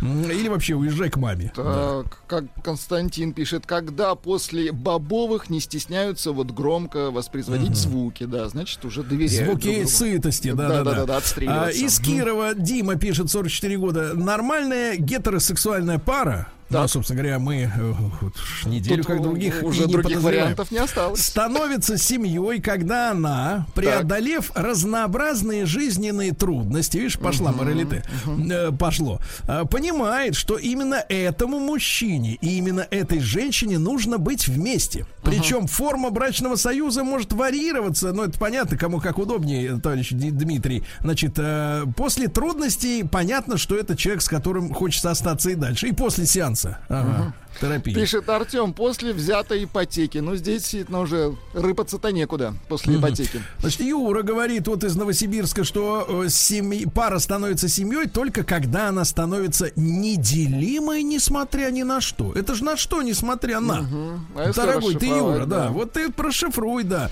Ну вот смотрите, а, пока нет детей, нет семьи. Коля. Угу. Так. Так, после, э, когда начинают действовать и думать в унисон унисон опять размыто. Что значит в унисон? Ну, когда не артачится, я имею в виду, видимо. Да? То есть... Нет, э, идем туда, идем. Вот это да. сделаем, сделаем. Купим э, яхту, купим. купим. Да. Да-да-да. Москва. По-моему, по моему мнению, семья, как и дружба, познается в современном прохождении трудностей. После, угу. Только после того, как э, каждый из пары сохранит самообладание в трудной ситуации, э, после безденежья, угу. не дай бог горя, только тогда, когда люди пройдут вместе сложности, они становятся э, семьей. Но эта инициация, да, вот этой семьи, ее можно и слава богу, э, сказать, э, у людей не происходит бедствия, да, и дай бог здоровья, и дай бог финансового всем благополучия. Вот, а это может долго не происходить. Так вот угу. ты что, и жить, и, и не знаешь, с кем живешь, что ли? Значит, с Канада на связи. Ну-ка, давайте. Вот, видишь, Канада, ага.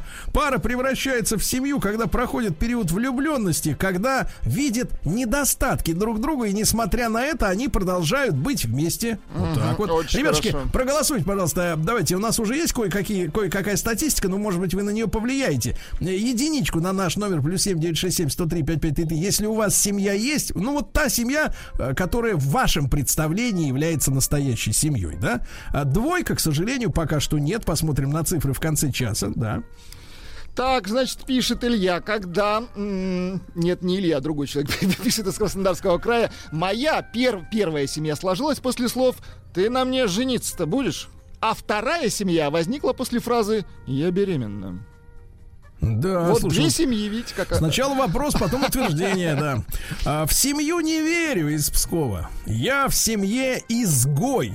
В коалиции против меня папа, сестра. Э, когда была замужем, э, значит, подтянулись, это женщина пишет, uh-huh, uh-huh. подтянулись в сторону противников свекровь, свекор. За ними бывший муж. Считаю папу и мужа бывшего предателями.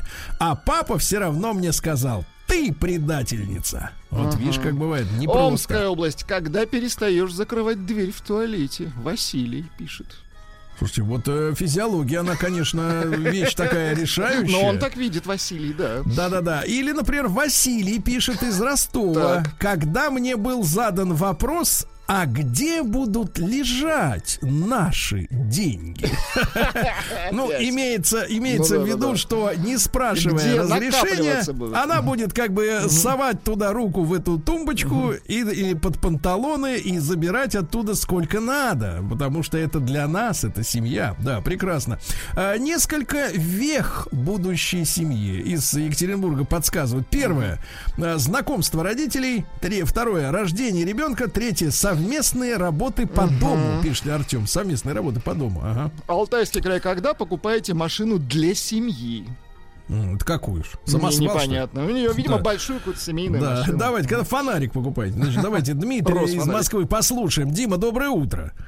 А, доброе утро, Сергей. Ну, пожалуйста. Я, да, ну я хотел бы сказать, ну, кратко, да, то есть я, в общем-то, со всеми согласен и конкретно не согласен ни с кем, потому что Здесь разные предположения у каждого. машина, Ну, а у вас, у вас квартира, лично. общий быт. А я просто понимаю, что в жизни бывает по-разному, да, то есть если конкретно моей ситуации э, рассматривать, да, то есть семья у нас образовалась задолго, когда какое-то имущество появилось, или м, было какое-то совместное хозяйство. Владик, он опять петляет. Ты Ну, слышишь? да, да, Ну, ну, будете когда- ну всё, вопрос. Ну, это же был нормальный вопрос. Хорошо, Нормально же хорошо, общались, ну, Град, действительно. Ну, Град, давай, говорили, Град, нормально ну, сидели. Ну, Что ты серьезно, за да, дела? давайте хоть сейчас разбежимся. Главное, Ну, в конце главное, концов, кому в это надо? голове, у людей, в голове у людей Так. поменялось что-то. Да. Ну, а у есть тебя что Да, поменялось? да, да, вот у вас У меня конкретно. поменялось. У меня ответственность просто за человека появилась. За второго, Ответственность. да, и Ну, ты погоди, ты почувствовал себя, что папиком за нее, что ли? Вот что значит поменялось? Нет, нет, А нет, кем? нет. Что, она ребенок случае. маленький, собачка, что ли, котик, рыбка в аквариуме?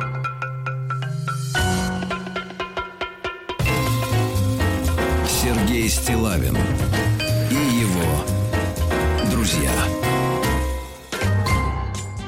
Итак, товарищи, сегодня у нас День семьи, любви и верности. Отвечаем мы с вами на очень непростой вопрос. Звучит-то просто. Когда пара, мужчина и женщина, естественно, становится полноценной семьей. Вот нам нужны ваши ответы после того, как вы подумаете хорошенько, да, над этой темой. Э, Ну вот смотрите, из Астрахани. Мы стали семьей, когда познакомились с нашими родителями и стали все вместе общаться, собираться на праздники. При этом мы вместе еще не жили, но уже чувствовали себя семьей, а ребенок еще позже появился. Ну, то есть, смотри, какая логика. Пока нет свидетелей, Мгм, То не можно. семья. Если на камеру видеонабления не сняли, преступления не было. Если спалились, то все. Да, да, да, да. Так, дальше. Семья это совместное ведение хозяйства между мужчиной и женщиной. А я сожительствую из Алтая, кричит капитан Немо. Про хозяйство Да. очень многие пишут. Вот пишут, Да. когда жена третий раз на неделе спрашивает, когда зарплата. Или, Третий раз? Да, третий раз на неделе. Или вот такой Челябинская область, когда все становится общим. Хотели бы вот так, Сергей? Так, так, так, так, так. Давайте. После таинства венчания, Хорошо, полагает Константин хорошо. из Воронежа, да. А Семья начинается, а вот аноним, вот видите, вот, вот Константин подписался, а вот другое мнение без подписи, и сразу видно, что а, каким оно будет. Семья начинается, когда э, начинается секс без презерватива. О, боже. Вот видите, а что, о боже. Нет, Семья- как раз не боже. Как раз не он. Вот именно. Семья складывается, когда люди вместе начинают заботиться о чем-то общем. И, конечно, друг о друге. Давайте, за- ребята, кон- конкретику из Нижнего. значит. Да, э, людей прежде всего должно, должна соединять любовь. Если она есть, то будет и семья, ай-яй-яй. А семьей можно назвать союз, когда пережили вместе трудности и поддерживали друг другу. Ребят, мы не теряем надежды поговорить с девчонками. Э, девчонки, вы знаете, наш телефон 728-7171. Ну, очень хочется вашу позицию, потому что в основном вот мужики, я смотрю, думают на эту тему. А вы что, затаились? Э, Чингит из Москвы дозвонился. Да, Чингит, доброе утро. Доброе утро, ребят. Да, пожалуйста, вот ваше определение, когда пара становится семьей. Ну, тут, наверное, наше общее, потому что я со всей своей семьей сейчас в машине еду в Суздаль. А определение родилось то, что это когда обычаи общие семейные появляются. А Справление Нового года того же, что готовим, что едим, как справляем. Какие-то Хорошо. другие, может быть, Что? э, Что едим, что пьем, понимаю. Хорошо, Чингит, да, спасибо большое. Всей семье большой привет, так сказать, да, и Суздалю тоже замечательное место на карте. Э, Из Краснодара. Нет, нет, не из Краснодара, из Питера. А Так. вот опять женское мнение без подписи, Ну-ка, но давайте. чувствуется, а. Когда ты можешь брать его деньги без спроса? Или из Москвы. Семья это когда можно просаживать Анечкины деньги. Ай-яй-яй. А вот из, из. Москвы, когда она, внимание, давит тебе прыщи. Давид. Давит, выдавливает. Ну, вообще, Так. семья, э, пишет человек из Коми. Ну, вообще, семья это понятие не бытовое, не экономическое, а скорее Ага. сакральное. Ну, После освещения брака на небесах. Да, да, да. Ну, конечно, да. А. Володя, Володя, давайте из Москвы послушаем. Владимир, доброе утро. Да. Здравствуйте, ребята. Да, Пожалуйста, вот когда же она превращается-то, пара, в семью? Когда мужчина готов брать ответственность. Ну как Да, это? Погоди, погоди, это и- давай, Володь, Володь, Володь, погоди. Это женская фраза из тренингов. Они так говорят, чтобы взял за меня ответственность. Давайте раз и навсегда разберемся. Жена дееспособная, на выборы ходить может, права получила, правильно, все у нее есть. Здоровый взрослый человек. Что значит, ну как вот, взять ответственность за ребенка можно, несовершеннолетний. Он там кому-нибудь глаз, так сказать, э, подбил, а ты отвечай, да? А что, что значит брать ответственность за взрослую женщину? Вот как это ты понимаешь? Э, Как тебе внушили? подожди, Сереж, э, Да. я не за Зло берет. взрослую женщину, а за ее судьбу и за ее, э, например, развитие как матери будущей, как э, полноценной ячейки Ты давай не. Юли, ты скажи, Володя, конкретно, как это вот взял ответственность за будущую мать? Э, Ну, вот я могу сказать, как было в моей жизни. Я Давай. до 40 лет гулял, как хотел, куролесил по полной программе. Так. И вот, наконец, я встретил, и последние 8 лет мы живем вместе, и у нас двое детей, и все хорошо, все замечательно. Просто я почувствовал, что да, вот с этим человеком я готов дальше жить, развиваться, и как бы... Да. Слушай, а- хорошо, а вот, за- вот на тему развиваться, еще одно слово просочилось, прям сквозь сито продавилось. Вот скажи, а развиваться это как? Ну, Сереж, согласитесь, что э, дети это уже следующая ступень, Так, это развитие. когда надо и обеспечивать, и голову А, ну вот включать. все-таки к деньгам, да, понятно. Все-таки больше зарабатывать. Все понял, Володя, все. А вот, наконец, Лена дозвонилась. Очень ну, хорошо. Лена, ну, наконец-то, девчонки. Ничего страшного, дядя Сережа не укусит. Э, Леночка, доброе утро. Значит, Через Лен, провод. тебе 38, отличный, шикарный возраст. Итак, вот ты можешь сформулировать так, чтобы поняли мужики. То есть мы тупари. Вот что это такое, когда пара превращается в семью? Ну, смотрите, ребят, э, никто об этом не говорит, и прям часто от мужчин слышу какие-то насильственные нотки, э, и от женщин тоже э, в комментариях. Так. Семья – это партнерство, это свобода прежде всего.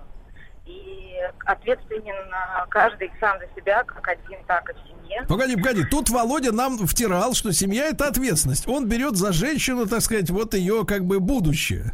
На себя взваливает. А ты говоришь, что семья это партнерство и свобода. Не понял? Ну да, я считаю, что семья это партнерство и свобода, и э, когда э, каждый да, готов чем-то жертвовать для другого, или, Так. допустим, не готов, а другой говорит, что окей, я... ну вот хорошо, Леночка, а вот чем ты, да. давай, давай от пустых фраз. Знаешь, кстати, пахнуло даже Оруэллом что-то. Семья это блуд, э, так сказать, про свободу. Шутка.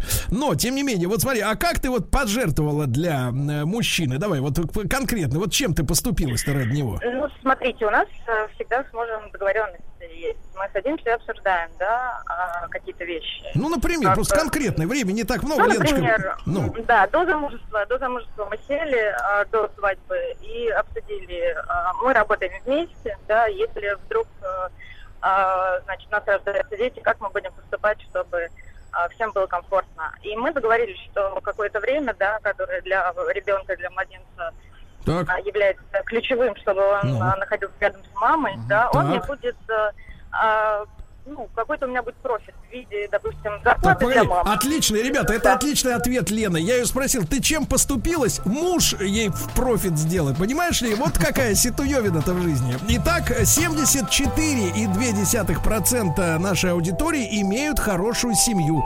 25 с лишним нет. Вот такие цифры, Еще ребятки. Есть о чем подумать. Ага.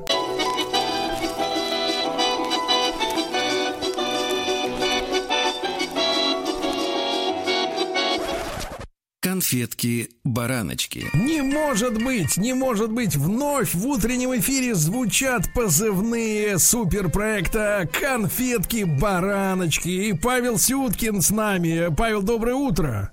Доброе Да. утро, друзья. Мы, мы ждали этой встречи, Павел. Да, А да. уж как, а уж как я ждал. Да, да, да, с утра, я имею в виду, Неделю с утра. уже. Да, с утра. Да. Да, Павел Сюткин, историк русской кухни, писатель. И у нас сегодня, естественно, теоретическая встреча. Так сказать, готовимся, потому что по понедельникам у нас викторина вечером, друзья мои. Если не знаете, не в курсе, присоединяйтесь по понедельникам в 6 по Москве, в 6 вечера по Москве.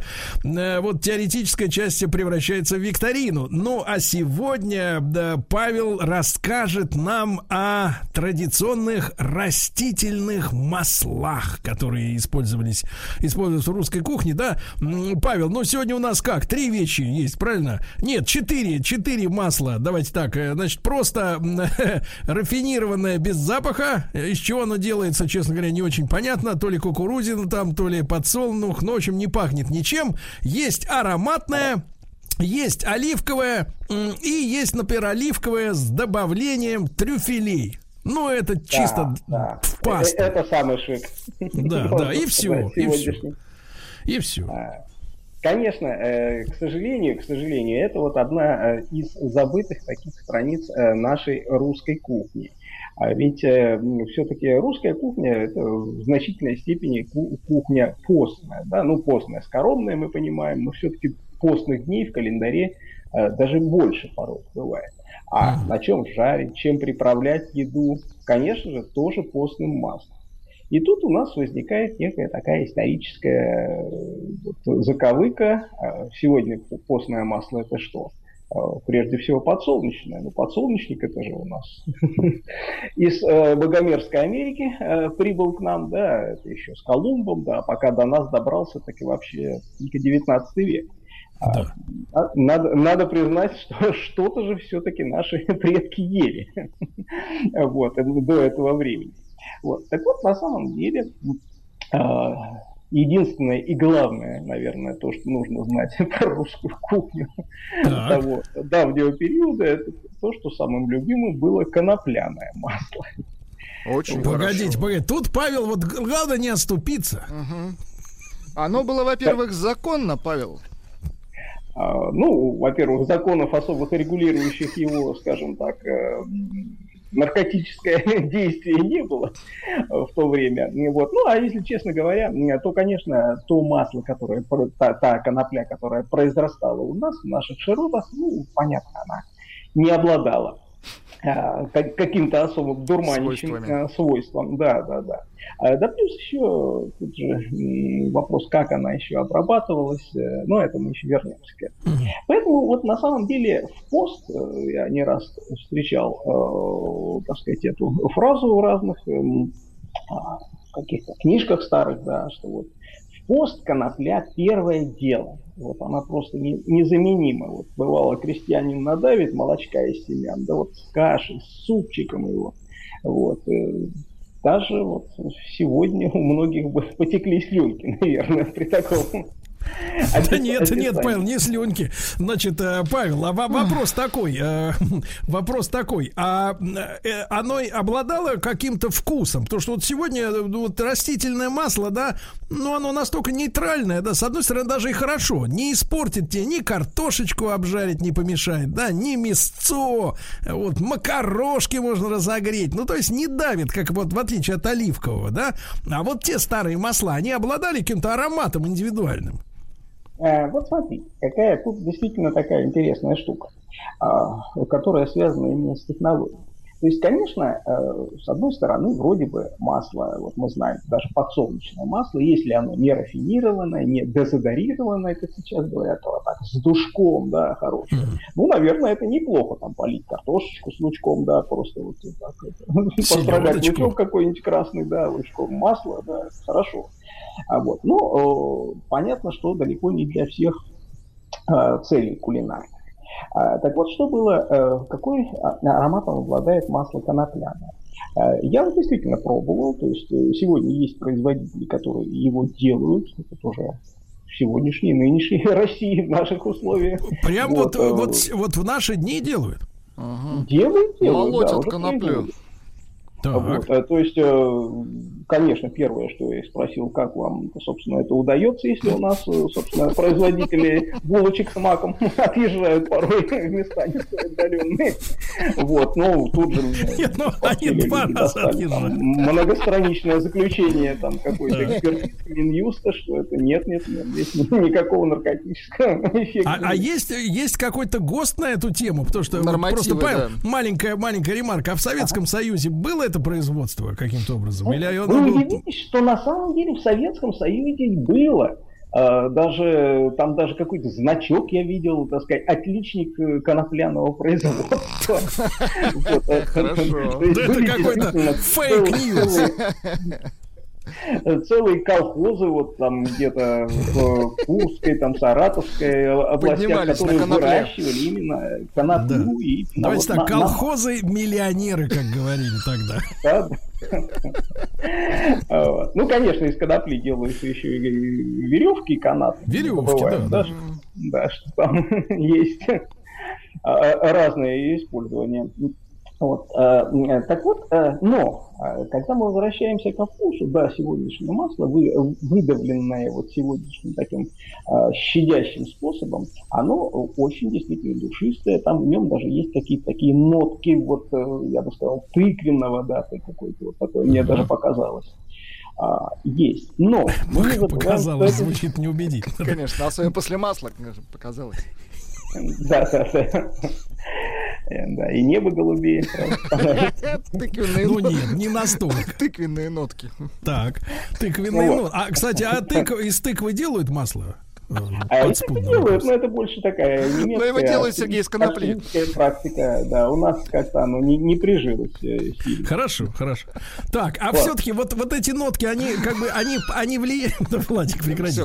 Они влияют на э, вкус блюда? То есть, или просто элегантно, как бы тонко так доп- дополняет? Потому что, если мы попробуем ну, что-нибудь, вот, знаете, Павел, есть же вот, смотрите, если подсолнечное брать масло, да, есть так называемый холодный отжим, да, и горячий горячий, когда там уже из, из шелухи выдавливают Жмых, там да, кипятком да. все что угодно, да? И, и, и, честно говоря, чтоб ты не приготовил на этом масле горячего отжима, все пахнет вот этим, вот этим ароматом, как говорится, винегрета. Да, вот да, вы да. на самом деле э, правильно как раз указали на самую болезненную точку вот этих э, вкуса этих масел. А, дело в том, что а, раньше-то его выдавливали, ну, не сильно заботясь, чтобы оно было там холодного отжима у нас и прочее. То есть просто давили максимально, ну вот в станках, да, там закручивали, э, температура поднималась достаточно высоко, то есть не как сегодня, там не выше 38 градусов, это кто там за этим следит. Поэтому, по сути дела, у множества наших масел, ну, и советских, там, и, а то и досоветских, э, и у там, э, подсолнечного, и у конопляного, и льняного, и какого угодно, было общий вкус вот э, жженных, давленных вот этих семечек такой, э, пережа, пережаренных каких-то вот. Э, это, в общем, вещь, которая забивала, пожалуй, отличительные какие-то ароматы, вот, непосредственно той культуры, из которой масло это давит. Так что принципе, э, масло все-таки, конечно, оно отличалось по вкусу, но это очень сильно зависело от производителя. А вот. Ну, конечно, не единой коноплей, как вы понимаете, жил русский человек. Вот. И все-таки, хотя конопля у нас и ну, скажем так, самое распространенное масло. Кстати, кстати, даже сегодня в наших, так сказать, условиях борьбы с э, вот, всем этими вредными последствиями конопли, э, на гербе города Дмитровска, это в Орловской области, до сих пор цветок конопли и листики красуются. На гербе? Да, да, герб города. Э, Дмитровский э, под Орлом, Орловская, Орловская область. Ну, собственно говоря, и был исторически один из центров э, производства. А, Павел, а есть представление, вот какая доля, условно говоря, из сырья шла на канаты, а какая на масло? А тут одно другому, собственно говоря, не, не мешало. То есть на канаты шло сказать, стебли, да, вот то, что травяная часть на масло шла, шла семечка. А, в этом. Ну, да, поэтому... Просто видите, в этом видите, смысле канаты самое видите, к, к счастью, к счастью, не сильно искушен в устройстве вот этого, так сказать, дела, да. Все, все гармонично переплеталось там. Да. Вот. А, так вот, э, какое еще на самом деле, конечно же, масло? Это масло льняное. А, собственно, когда мы говорим льняное масло, то это прежде всего северная Россия. То есть конопля это вот Курск, Орел, Саратов и южнее растет, да, а вот север это, и, конечно, исторически масло льняное. А, Причем на самом деле его собирали, то есть если, скажем, вот по России конец 19 века а, конопляное масло где-то 10 миллионов пудов, то льняное где-то там 3,5-4 миллиона. Ну, То есть это тоже достаточно существенные вещи, и, в общем, это действительно э, широчайшим образом э, распространено было. Павел, а вот, э, так сказать, вы же, вы же наверняка пробовали и то, и другое, правильно? Вот. вот льняное, оно меня абсолютно не впечатлило. То есть, вот на мой взгляд, это вот то масло, которое с, на, с наименьшим содержанием каких-то ароматических веществ. Угу. Но оно, оно выполняет функцию сегодняшнего вот э, массового вот этого растительного дезодорированного масла? Или оно противное? Потому что вы когда Нет, говорите... Оно не, оно не противное. А, вот, да. Ну, по крайней мере, то, что я пробовал сегодняшнего дела. Оно не противное, но оно, в общем, не, не очень душистое, скажем так.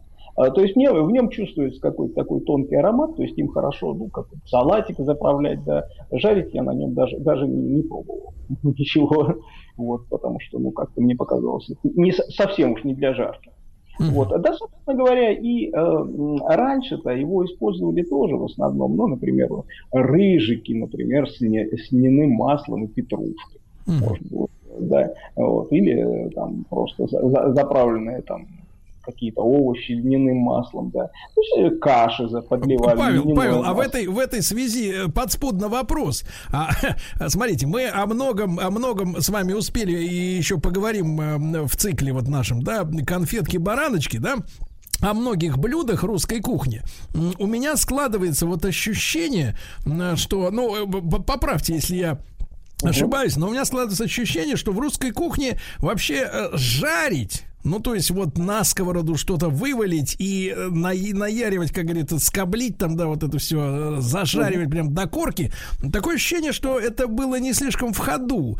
Вы употребили, да, что вот на льняном масле не жарить, потому что оно ароматное. У меня такое ощущение, что вообще, в принципе, томление, да, и запекание это Конечно, превалировало. То есть вот, а вообще сковородка-то у нас, она как бы в какие, э, в какие примерно века прижилась? Или это вообще советская история со, сковород, со сковородкой? Нет, конечно, это более раннее. Ну, смотрите, то есть, понятно, что в народной такой кухне, да, основной инструмент это печка, русская да. печка. Да, она там менялась, да, конечно, она далеко не сразу приобрела сегодняшнюю, ну, вот как мы знаем по картинке, да, там, когда там на ней ездит или Ивашку туда кладут на лопате. А вот, а, вот вид, но тем не менее, это прежде всего томление. То есть уже печь натопленная, ну, не сильно горячие, вот туда задвигается горшок с щами, э, с щами или там кусок не знаю, свинины, да, вот. Причем обычно это большим куском, обычно это потом в процессе поливают его вот этим вытекшим, так сказать, соком, маслом, а, вот, и вот такая вещь происходит. Ну, конечно, сковороды есть, ну, собственно, сковородник, да, блины-то на чем печь, да, да даже в печи, в печи, да, сковородка-то тоже использовалась. Вот. Ну, конечно, уже в такой аристократической кухне, более богатой, городской, э, конечно, используется и жарение. Вот. То есть э, даже вот если мы зайдем сегодня в музей истории Москвы, это вот провианские склады на парке культуры, да, да, да. мы, да, найдем там и русскую печь, которая 16 века, которая совершенно не похожа на сегодняшнюю русскую печь. И там же в раскопках 16 века из зарядья найдем э, вот эти сковородки, которые до, дожили до нашей, до наших дней. То есть, понятно, все-таки жарили и мясо, и угу. Ры, рыбу жарили, да, но э, Павел, Павел, а тут подспудно не могу не спросить, э, раз уж заговорили о способах приготовления, и э, вы знаете, наше, наше сознание в последнее время формирует в очень большой степени реклама, да, потому что а. она же выдерживается в какой-то определенной стилистике, в том числе в идеологической какой-то, да, конве. Она прививает людям сегодня ценности, вот, и, и там используется такое слово, которое очень нравится Владику, вот он с нами сейчас, вот сейчас так, притих так. немножко, прижал хвост. Я слушаю внимательно. Вот, да, да там, там все время говорят шашлындос. Шашлындос. Шашлындос, да. И я поставлю вопрос шире. А вот культура гриля, да, культура на открытом огне обжаривание чего-то, потому что печь-то это все-таки как бы другая история, да? Э, не а было как? у нас на Руси, например, перцы э, на гриле подать угу. с помидорами, понимаешь? Допустим, в декабре. Да. Да, вот особенно с помидорами, да, древнерусскими. Перцы, да. А вот, а, смотрите, мы э, все же видели фильм «Иван Васильевич меняет профессию». Вот э, при всем, при, при всем э, при том смехе и комедии, но авторы очень четко пересказали вот всю эту старую еду. Там просто дословные цитаты из домостроя идут с 16 века, все эти зайцы крученые, почки верченые. А что это? А, а это вот то самое, на, на шампуре, на, на рашпере на решетке, да, э, кусочки мяса, вот они, собственно, и обжаривались. Отсюда, опять же, мы видим, что печка не универсальна абсолютно, то есть делалась и на открытом огне, э, вот, и ну, было бы странно, что во множестве, у множества народов, стран, цивилизации на открытом огне жарят, да, вот, а вот в России этого не было. Конечно, конечно, было. Вот. Ну, э, собственно... Ну, я, я к чему клоню-то, Павел? Насколько в этом принимало участие масло, скажем так? То есть, если мы сегодняшнюю... сегодняшнюю да, Павел, просто если мы сегодняшнюю культуру стейка берем, да, ну, то там, например, это минимум, как бы, да, использования, только лишь, как говорится, обмазать, да, и то опосля. не используется, да.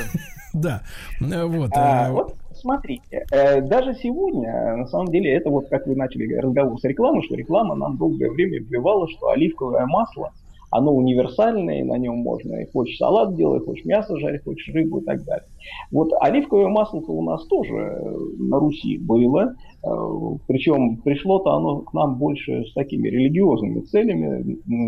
Лампадки да, подливали. То есть как только, э, как только христианство начало у нас устанавливаться, расширяться, да, то эта необходимость сразу возникла, и оно привозилось из Греции. И называлось тогда масло деревянное.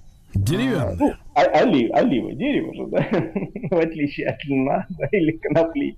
Э, кстати, говорят, да, что конопля это тоже дерево, но не, не, не дают возможности вырасти.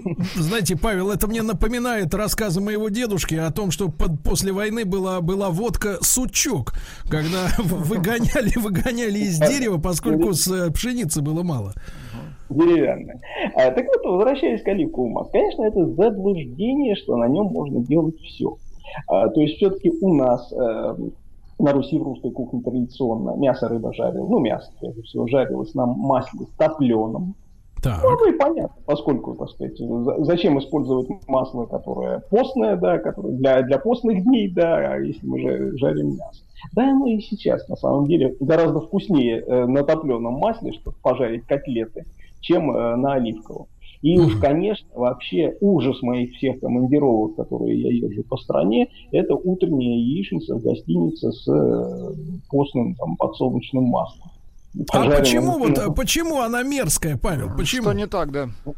Ну, вот как, ну, она плавает в этом масле. Тебе кладут на тарелку яичницу, вокруг, так сказать, это постное масло, озерцо. да, и да, озер, озерцо, и в нем э, а тут же, а тут же, Павел, а мы тут козырек подложим э, под это дело. А надо на чем яишенку-то делать, чтобы Правильно, была... другое дело. Да на маслице сливочном, на, на топленом она станет э, такой золотистой, хорошей, так сказать, и потолще будет, и а сама яишенка. Ой, и потолще, и покрепче. Замечательно, просто замечательно. Друзья мои, Павел Сюткин, историк русской кухни, писатель, да, исследователь. Сегодня мы говорим о растительных маслах. И, как видите, не только. Весь цикл э, нашей вот э, рубрики «Конфетки-бараночки» можно слушать на сайте радиомаяк.ру, в подкастах, в iTunes. Когда вам удобно, после новостей мы вернемся.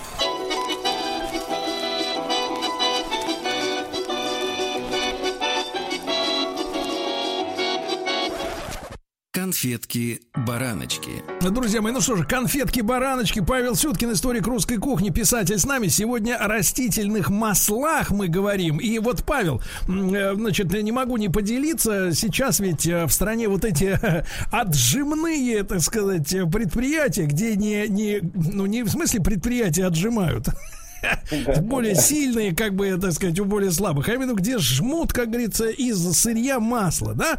Вот, неплохие очень продукты, я могу сказать, вот у меня, друзья, и вы его знаете, Владик, например, так. наш э, Коля Вальковский, например, Он занимается маслом, да, в Липецкой области они занимаются этим. Прекрасное масло, кстати говоря, шикарное. Mm-hmm. Так вот, и, и я хочу сказать, что э, вот э, у них, например, есть масла с подмешанными всякими ароматическими травами. Mm-hmm. Понимаете, mm-hmm. да, когда масло настаивается еще с чем-то. Ну, классический пример, все бывали, естественно, в, в Эльпатио, вот где э, к пицце подают масло, в которое запиханы всякие там перцы, оно такое острое, острое. Да, да, да, да. Да, да. А если вот в нашей традиции делать такие вот миксованные ароматы, сильные, настойные такие?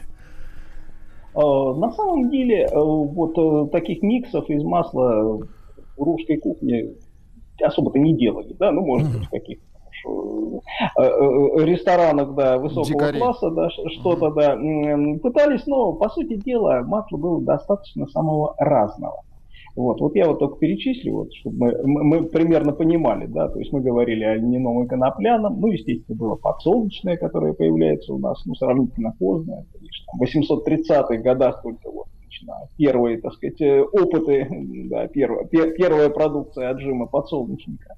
Но помимо этого существует еще масло рапсовое. Mm-hmm. Это из, из, из сурепки делается. Да, рапсовое? Да кунжутное масло, которое у нас тоже выпускалось. А, казалось бы, да, у нас ощущение, что это такое-то южное, да, там индийская, да, культура. Нет, нет, в России то, тоже, тоже оно делалось. Масло рыжиковое. Сегодня о нем, наверное, это все забыли. Это из это гриба? Не, не из грибов. Нет, это не из грибов рыжиков. Ну, нужно 5 вот. тонн грибов. Да.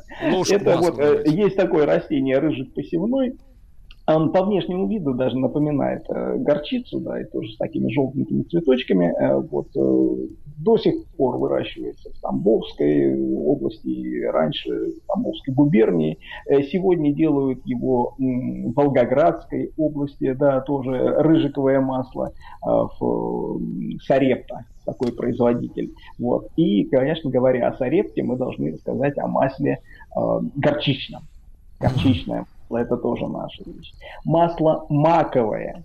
Маковое? Прекрасно, про, прекрасно жило у нас, да, хотя не выпускалось почти в промышленных масштабах, э, но вот просто в крестьянских хозяйствах частенько из него то, тоже давили масло. Масло репейное, анисовое. То есть, э, на самом деле, вот этот э, список этих э, масел, ну, он сегодня ну, просто... Ну, складывается ощущение, Павел, что да, гнали из всего. Вот. Но все-таки, конечно, говоря о масле, мы, конечно, говорим, что это еще и пример такой модного слова импортозамещения.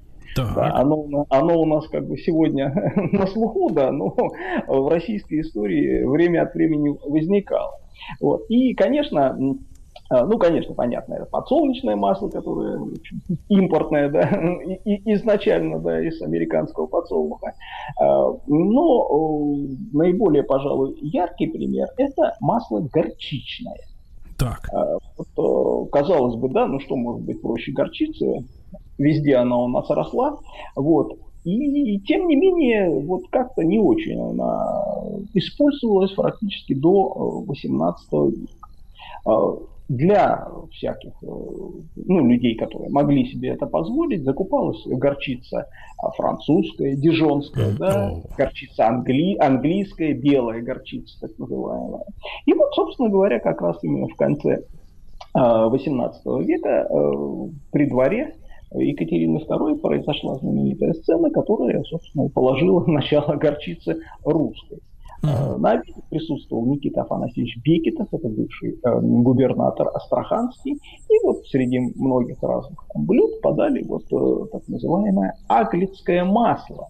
Uh-huh. Удивительное вот масло, да, с, ну, растительное имеется в виду, да, э, с таким ароматом совершенно неожиданным. Ну, все бросились выяснять. Оказалось, горчичное масло, которое заказывали в далекой Англии, вот, и вот там обходилось оно там какие-то безумные деньги. То есть нас обманывали? Ага. Вот Бекетов и сказал, да, Ваше Величество, да, позвольте я, да, попро- попробую, да, сделать то же самое у себя там в Астрахани. И действительно за несколько лет он, э, ну, во-первых, завез семена этой французской английской горчицы, скрестил ее с местной, которая там росла, просто ди- дикая, да, и вот уже в 1765 году добился первых результатов вот этого масла, первое. И вот это был как раз тот случай, когда это масло покупали не из патриотических соображений, вот, а именно потому, что оно было вкусное, оно было душистое и совершенно ну, не, не подходящее на вот, не похожее на масло там, конопляное, льняное, которое ну, без, особо, без особого запаха. Угу. А, все. Вот. И Павел, дальше... а вы-то вы-то его пробовали, вот горчичный? Конечно, конечно. Сегодня вот это же местечко Сарепта в Волгоградской ага. области, вот, которое и стало практически центром производства русской горчицы, да, вот горчица белая английская, черная французская, да, а вот наша сизая русская горчица, как это называлось. Сизая, времена, это вот... Да, сизая, Сергей, в хорошем смысле. Сизая, это обычно вот когда алкоголик. В хорошем, да, да, да. Хорошо сизая такая, крепко. Из нее же дали масло.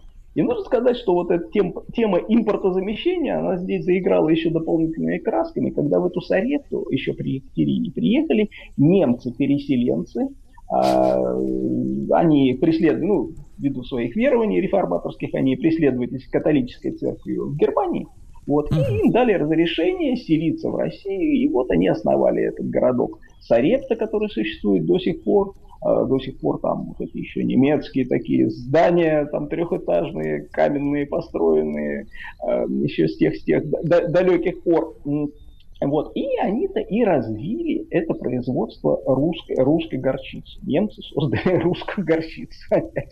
Мы сталкиваемся с этим. Да, практически до революции это было ну, вообще одна из тех марок, которую знали во, все, во всем мире. Сарепская горчица, вот немец Конрад Найтс, э, вот, и Каспар Глич, вот они в начале 19 века, это было огромное производство, которое завоевывало там призы на там, русских там, ярмарках, нижегородских, парижских, где, где только она э, не отметилась.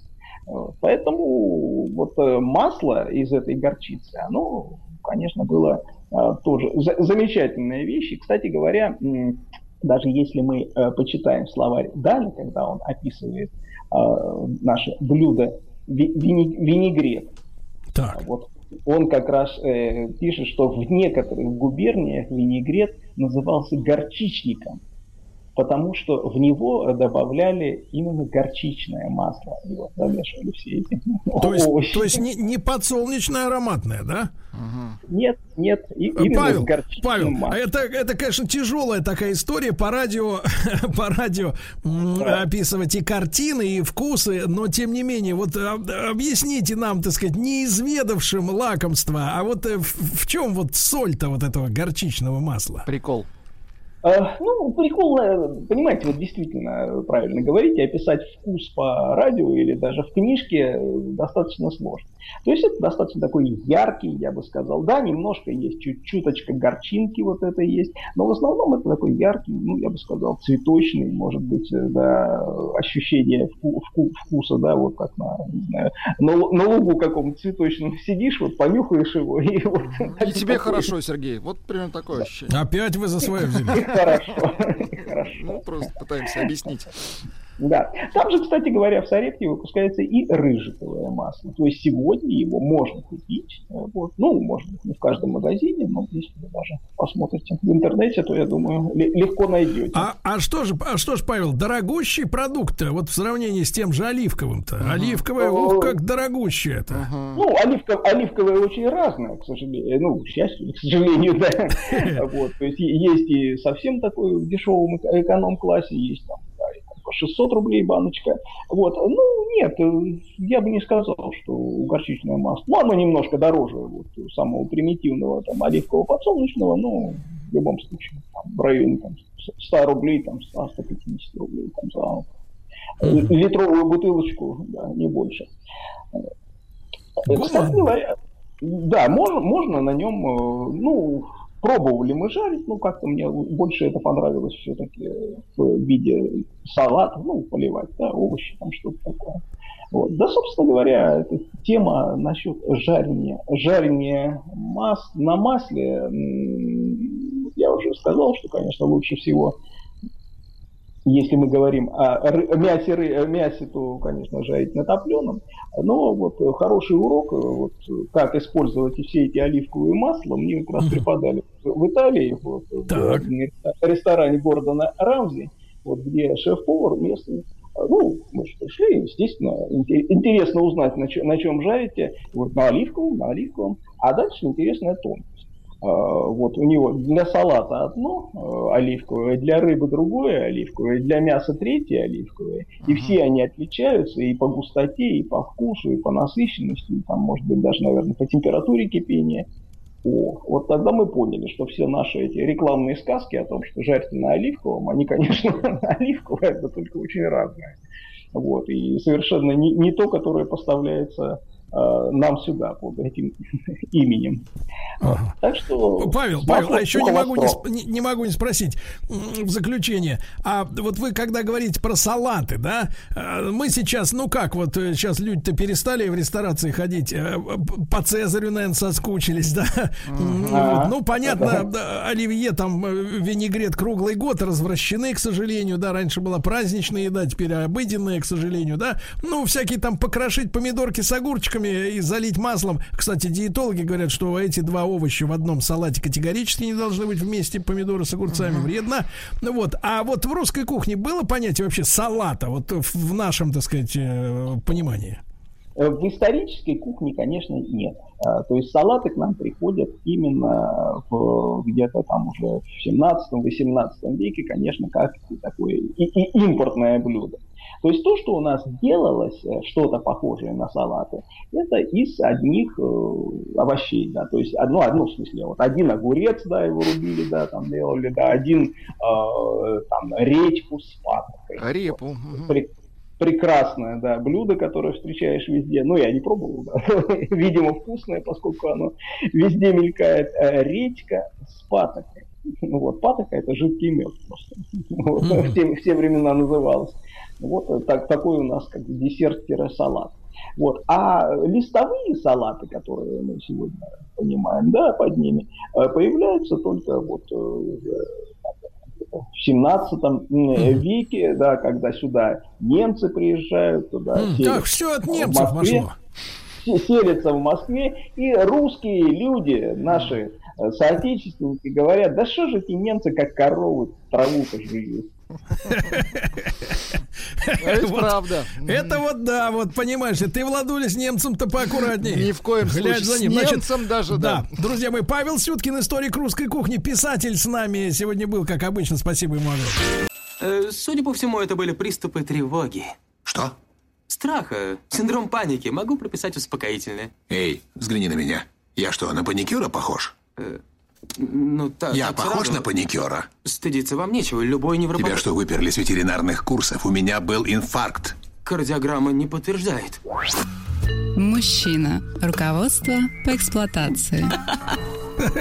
По заявкам Анатолия Яковлевича Довина прозвучала композиция инструментальная в начале часа. Здравствуйте, Анатолий Яковлевич. Здрасте, здрасте. Да, Анатолий Яковлевич готовит нас к разговорам о фильмах про любовь. Да-да-да. Вы знаете, вы знаете, что доктора уже ожидает роскошная рыжеволосая Елена для, да вы что, для собеседований. Да, да, да, да, да. Но сегодня не тот случай, не тот случай сегодня. Сегодня у Анатолия Яковлевича...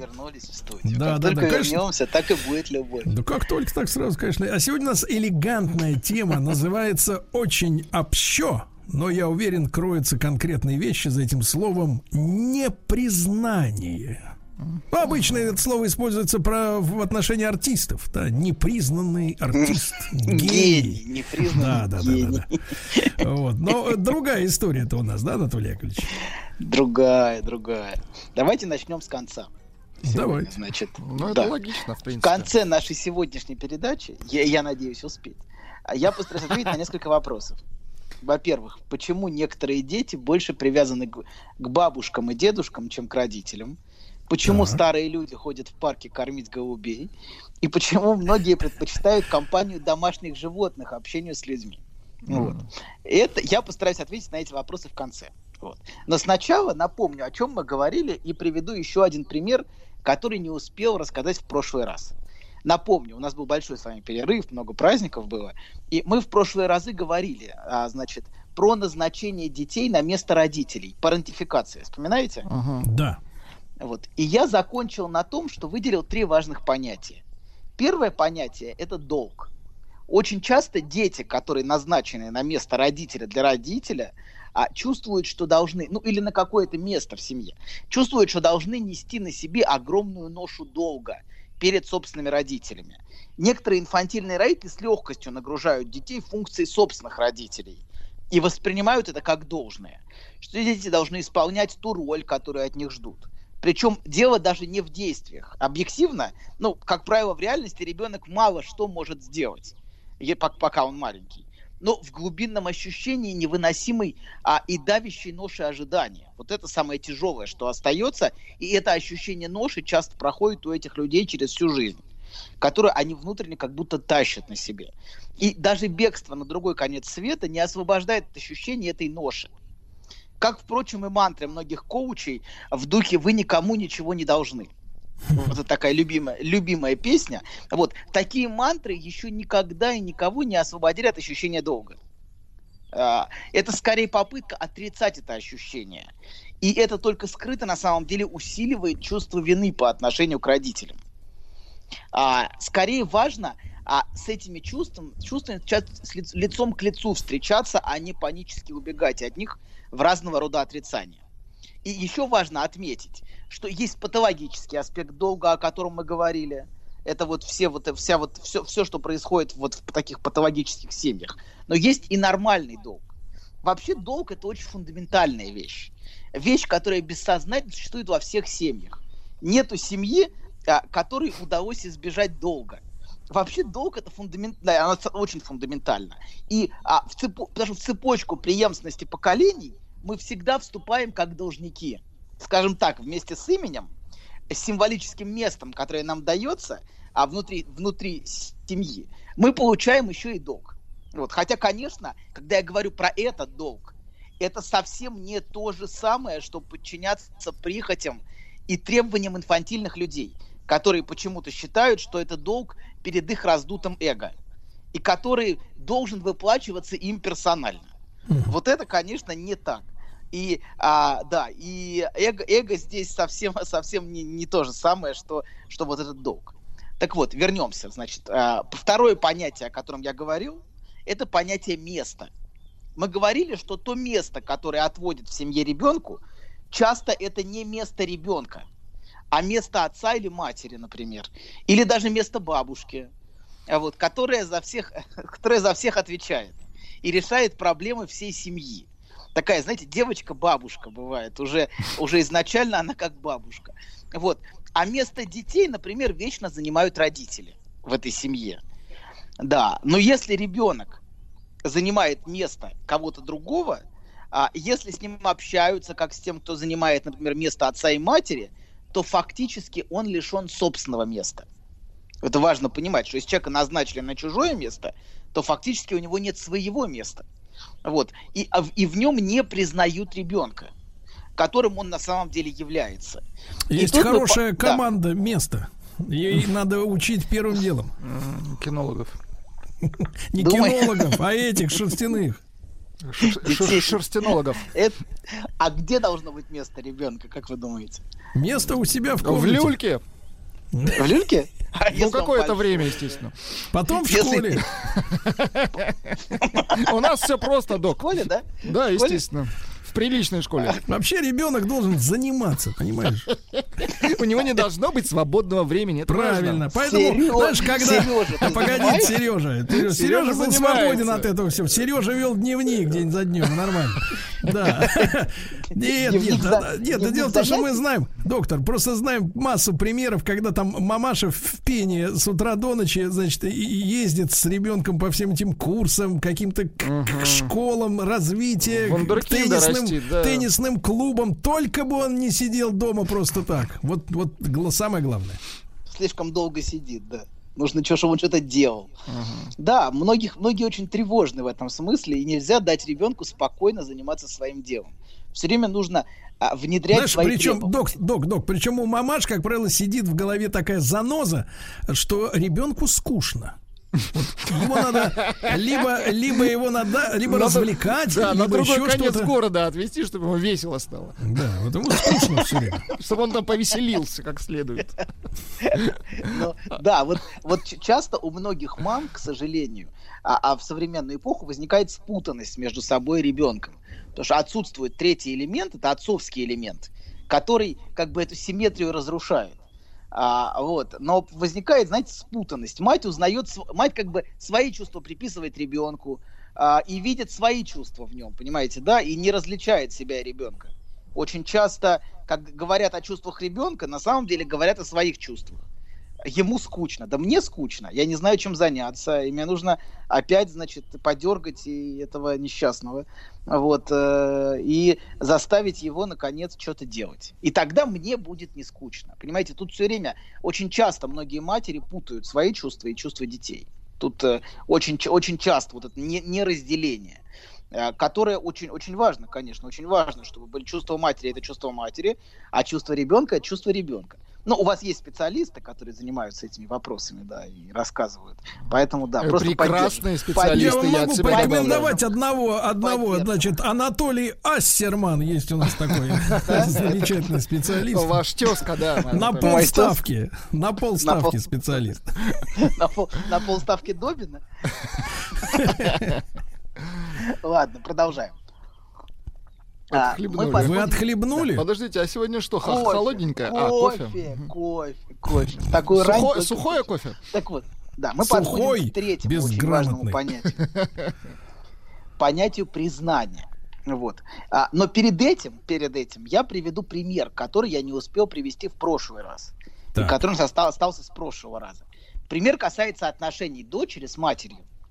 Часто отношения дочери и матери резко Что ж такое? Хватит накидываться, когда- док. Ну, это не- некрасиво. Ну, У вас могу- сухость я могу какая-то? вам Мы-то на работе, а вы накидываете. Чего вы набрасываетесь? Закончится передача, Ну, выпейте. Ну, слушайте, я могу вам фото прислать. Подождите, вы время-то видели? Фото, оно, знаешь, без даты будет фото. Оно, оно сухое. Фото, как- фото называется Толик в школе. Нет, фото, как говорит Сергей, оно сухой, понимаешь? Толку-то от него. Вы злые. вы злые. Прекратите отхлебывать как скот. Продолжайте, Как ты доктор. с отцом разговариваешь. С отцом. Обзывая его алкоголиком. Ладно, продолжаем. Значит, а, короче говоря, значит, а, часто отношения, отношения дочери и матери резко меняются, когда дочь достигает подросткового возраста. А они начинают, эти матери начинают быть очень критичными к своим дочерям, начинают нападать на них, всячески осуждать их сексуальные проявления. А очень часто это связано с тем, что дочь постепенно превращается в женщину. А мать не может терпеть в доме рядом с собой еще одну женщину. Еще одну мать. Еще, еще, еще одну женщину. Нет, нет, нет, нет. Еще, еще одну мать может и может, кстати. Да. А, потому что у многих женщин, к сожалению, есть несовместимость внутри между матерью и женщиной. Кто становится матерью, она теряет э, функцию женщины внутри себя. А, очень часто. Но это да, это отдельная тема, не будем в это углубляться. Вот. Они начинают, значит, вот эти матери а, не могут терпеть рядом с собой в доме еще одну а, девушку, а, становящуюся прекрасной женщиной. И они начинают воспринимать дочь как конкурентку за мужское внимание, которого достойна, например, она одна, а дочь всегда должна быть в тени матери. Или наоборот, если же мать, например, отрицает сексуальность в себе, как многие матери истерических дочерей, и отказывается признать в себе женщину, то дочь а, подвергается нападкам за то, что она красится, пытается быть привлекательной для мальчиков. Мать часто ей говорит, что вырядилась, как... а, Как такая. Как клоун, как клоун. Как такая клоунесса. как, как, как Джокер, да. Отвратительно. Да. Так вот, мы об этом уже говорили, если вы помните. И я уже не раз говорил, что я против универсальных утверждений. Потому что всегда важна конкретная индивидуальная история. И даже конкретные слова, которые использует мать, критикуя свою дочь. А они же всегда разнятся, ну, не всегда, но они, нет, они часто похожи, но иногда разнятся. Вот. а слова, которые мы используем, знают и говорят о нас гораздо больше, чем мы сами думаем. Ну, например, вот, например, вот эта зарисовка. Мать, начиная с момента, когда дочь достигла подросткового возраста, постоянно критиковала эту дочь, презрительно повторяя, нагуляешь, а нам с отцом воспитывать. Или произнося с отвращением, когда девушка возвращалась поздно вечером домой. В подоле не принеси. В подоле, да, не в подоле. В подоле, точно, в подоле. В подоле не принеси. Вы переводите сейчас? Я пытаюсь Э, Не понять, как путать, правильно. вкуснодолье. В подоле. Не путайте. В подоле. Раздолье. Не путать с районом, да. Хорошо. Значит, да что ж и- и- такое-то? Это а? ему Ну, хорошо-то, это не- Да ему это не то, что хорошо, ему все лучше и лучше. Хорошо, как говорится, назад не пошло. У вас очень тонкий слух. У нас Я у восхищен. всей я страны тонкий слух. Доктор, только у вас тугоухость похоже. Некрасиво, Ладно. док. Очень некрасиво, но мне надо проснуться. Кофе же, я не могу в такую рань начать. Кофе. Так вот, это бы. материн... Пода- подождите, мы вернемся. Короче говоря, э, а, эта мать постоянно критиковала. Дочь нагуляешь нам с отцом воспитывать и в подоле не принеси. Подули. И эта материнская критика, да, постоянно преследовала эту девушку в отношениях с молодыми людьми. В отно- И в отношениях с которыми она постоянно испытывала тревогу внутри себя. Но если обратиться к истории самой матери, то она, оказывается, сама была принесена в подоле. Она не знала своего отца, и когда она родилась, ее собственная мать отдала ее на воспитание собственным родителям, бабушке и дедушке. То есть, по сути, ее наполненные презрением высказывания и критика дочери на самом деле были адресованы собственной матери, которая ее нагуляла. Понимаете, да? Мгм. Понимаете? Да понимаем, да-да-да. Да док. понимаем, хлебайте уже. Можно отхлебнуть, доктор. Хорошо. И эта женщина никогда не высказывала претензий к собственной матери, но всегда чувствовала глубокий стыд за свое происхождение и всегда отрицала все, связанное с сексуальностью в себе. Но взросление дочери и ее проявляющая сексуальность оживили все те чувства и претензии, которые она не высказывала матери, но по полной высказала теперь своей дочери. То есть для этой женщины дочь заняла место ее собственной матери, настоящего адресата ее претензий. То есть дочь стала адресатом претензий к гулящей матери. Понимаете, да? То есть дочь была назначена на это место. Вот. Четче, доктор, не гуляющий, а гулящий. В общем, завинователи, да, дочурка. Завинователи, да, Дочурочка, завинователи мгм. за кого? Не просто За, за винователи, чужие, так сказать, проделки. Мгм. За проделки баб, бабушки, папки. Да, за проделки бабки. Да бабки, Вот. конечно, чего вы стесняетесь? Бабка, и она есть бабка. Вот Да-да, это... Да-да, в анамнезе, кстати, психиатрическом так и пишет бабка. Доктор, Вот, а ведь что это- лучше не это становится, да? медицинский- Это медицинский термин. Это медицинский Естественно, термин. естественно. А вы врач. Мы- я не- врач. знаем. Но это термин А вы знаете, в данном случае однокоренное слово «врать». Да. Так вот, Продолжаем, продолжаем. конечно. Значит, так вот, а, и дочь была назначена на это место, и это привело к тому, что ей было сложно или даже невозможно наслаждаться любовными отношениями с мужчиной, который, а, значит, все время эти отношения были пронизаны тревогой. Ее собственное удовольствие от таких отношений э, с мужчиной стало запретным. Потому что как только она а, получала удовольствие или могла получить удовольствие, она превращалась вот в эту самую, а, как бы это сказать, эм, нехорошую женщину, Мгм. которая нагу- нагуляла. Клоунессу. Мгм. Да, да, да, да. Вот са- самую вот, эту- вот эту плохую, плохую женщину, которую постоянно в, в ее лице критиковала ее мать. И поэтому для нее а, возник запрет занимать место женщины, которая наслаждается отношениями. Вот. И этот запрет пронизывал всю ее любовную жизнь в течение долгого времени и приводил даже к полному исключению любовных отношений с мужчиной. Вот, а, из ее жизни. Да. Мы вот с И- Владиком да. полностью исключаем это. И ничего, не Мы вот- жужжим. мы вот- Последние три мы- месяца вы имеете в виду, да? Мы вот полностью исключены из Так. ее жизни, да? Да, хорошо. клоунес Я исключаем. опять хлебнул. Ну ты представляешь, Слушайте, ну вы уже где-то А грамм, что? грамм 300 уже внутри вас, Да док. Ну я вот хватит, прям считаю, понимаете. Я Если, могу. если Я- полтосик за раз, то этот Ну, грамм подожди, 300. Доктор, я доктор, бы знаешь, я доктор, мог. знаешь, э, доктор, знаешь, он э, вроде как миниатюрный, а проглот-то будь здоров. У вас обезвоживание, доктор? Когда вы пьете кофе, у вас постоянно обезвоживание. А когда вы говорите, у вас пересыхает. У вас там пол-литра, что ли? Что, что за Ну кофе? хватит вам, ну прекратите эти инсинуации. Хлестаете вообще. Я не пью только в пятницу, в конце рабочей недели. Таких вот только порций не тогда я бывает, могу доктор. выпить белого. Да. Все остальное, все остальное. Все остальное Нет, а вы должны, Владик, а вы должны сказать, белого чего? Гриба. Нельзя говорить ни белое, ни черное, док. Все, и на колено. Вот именно. Расист проклятый. Black Lives Matter, понимаешь? Тебе... Доктор, продолжайте. Все, мы извинились.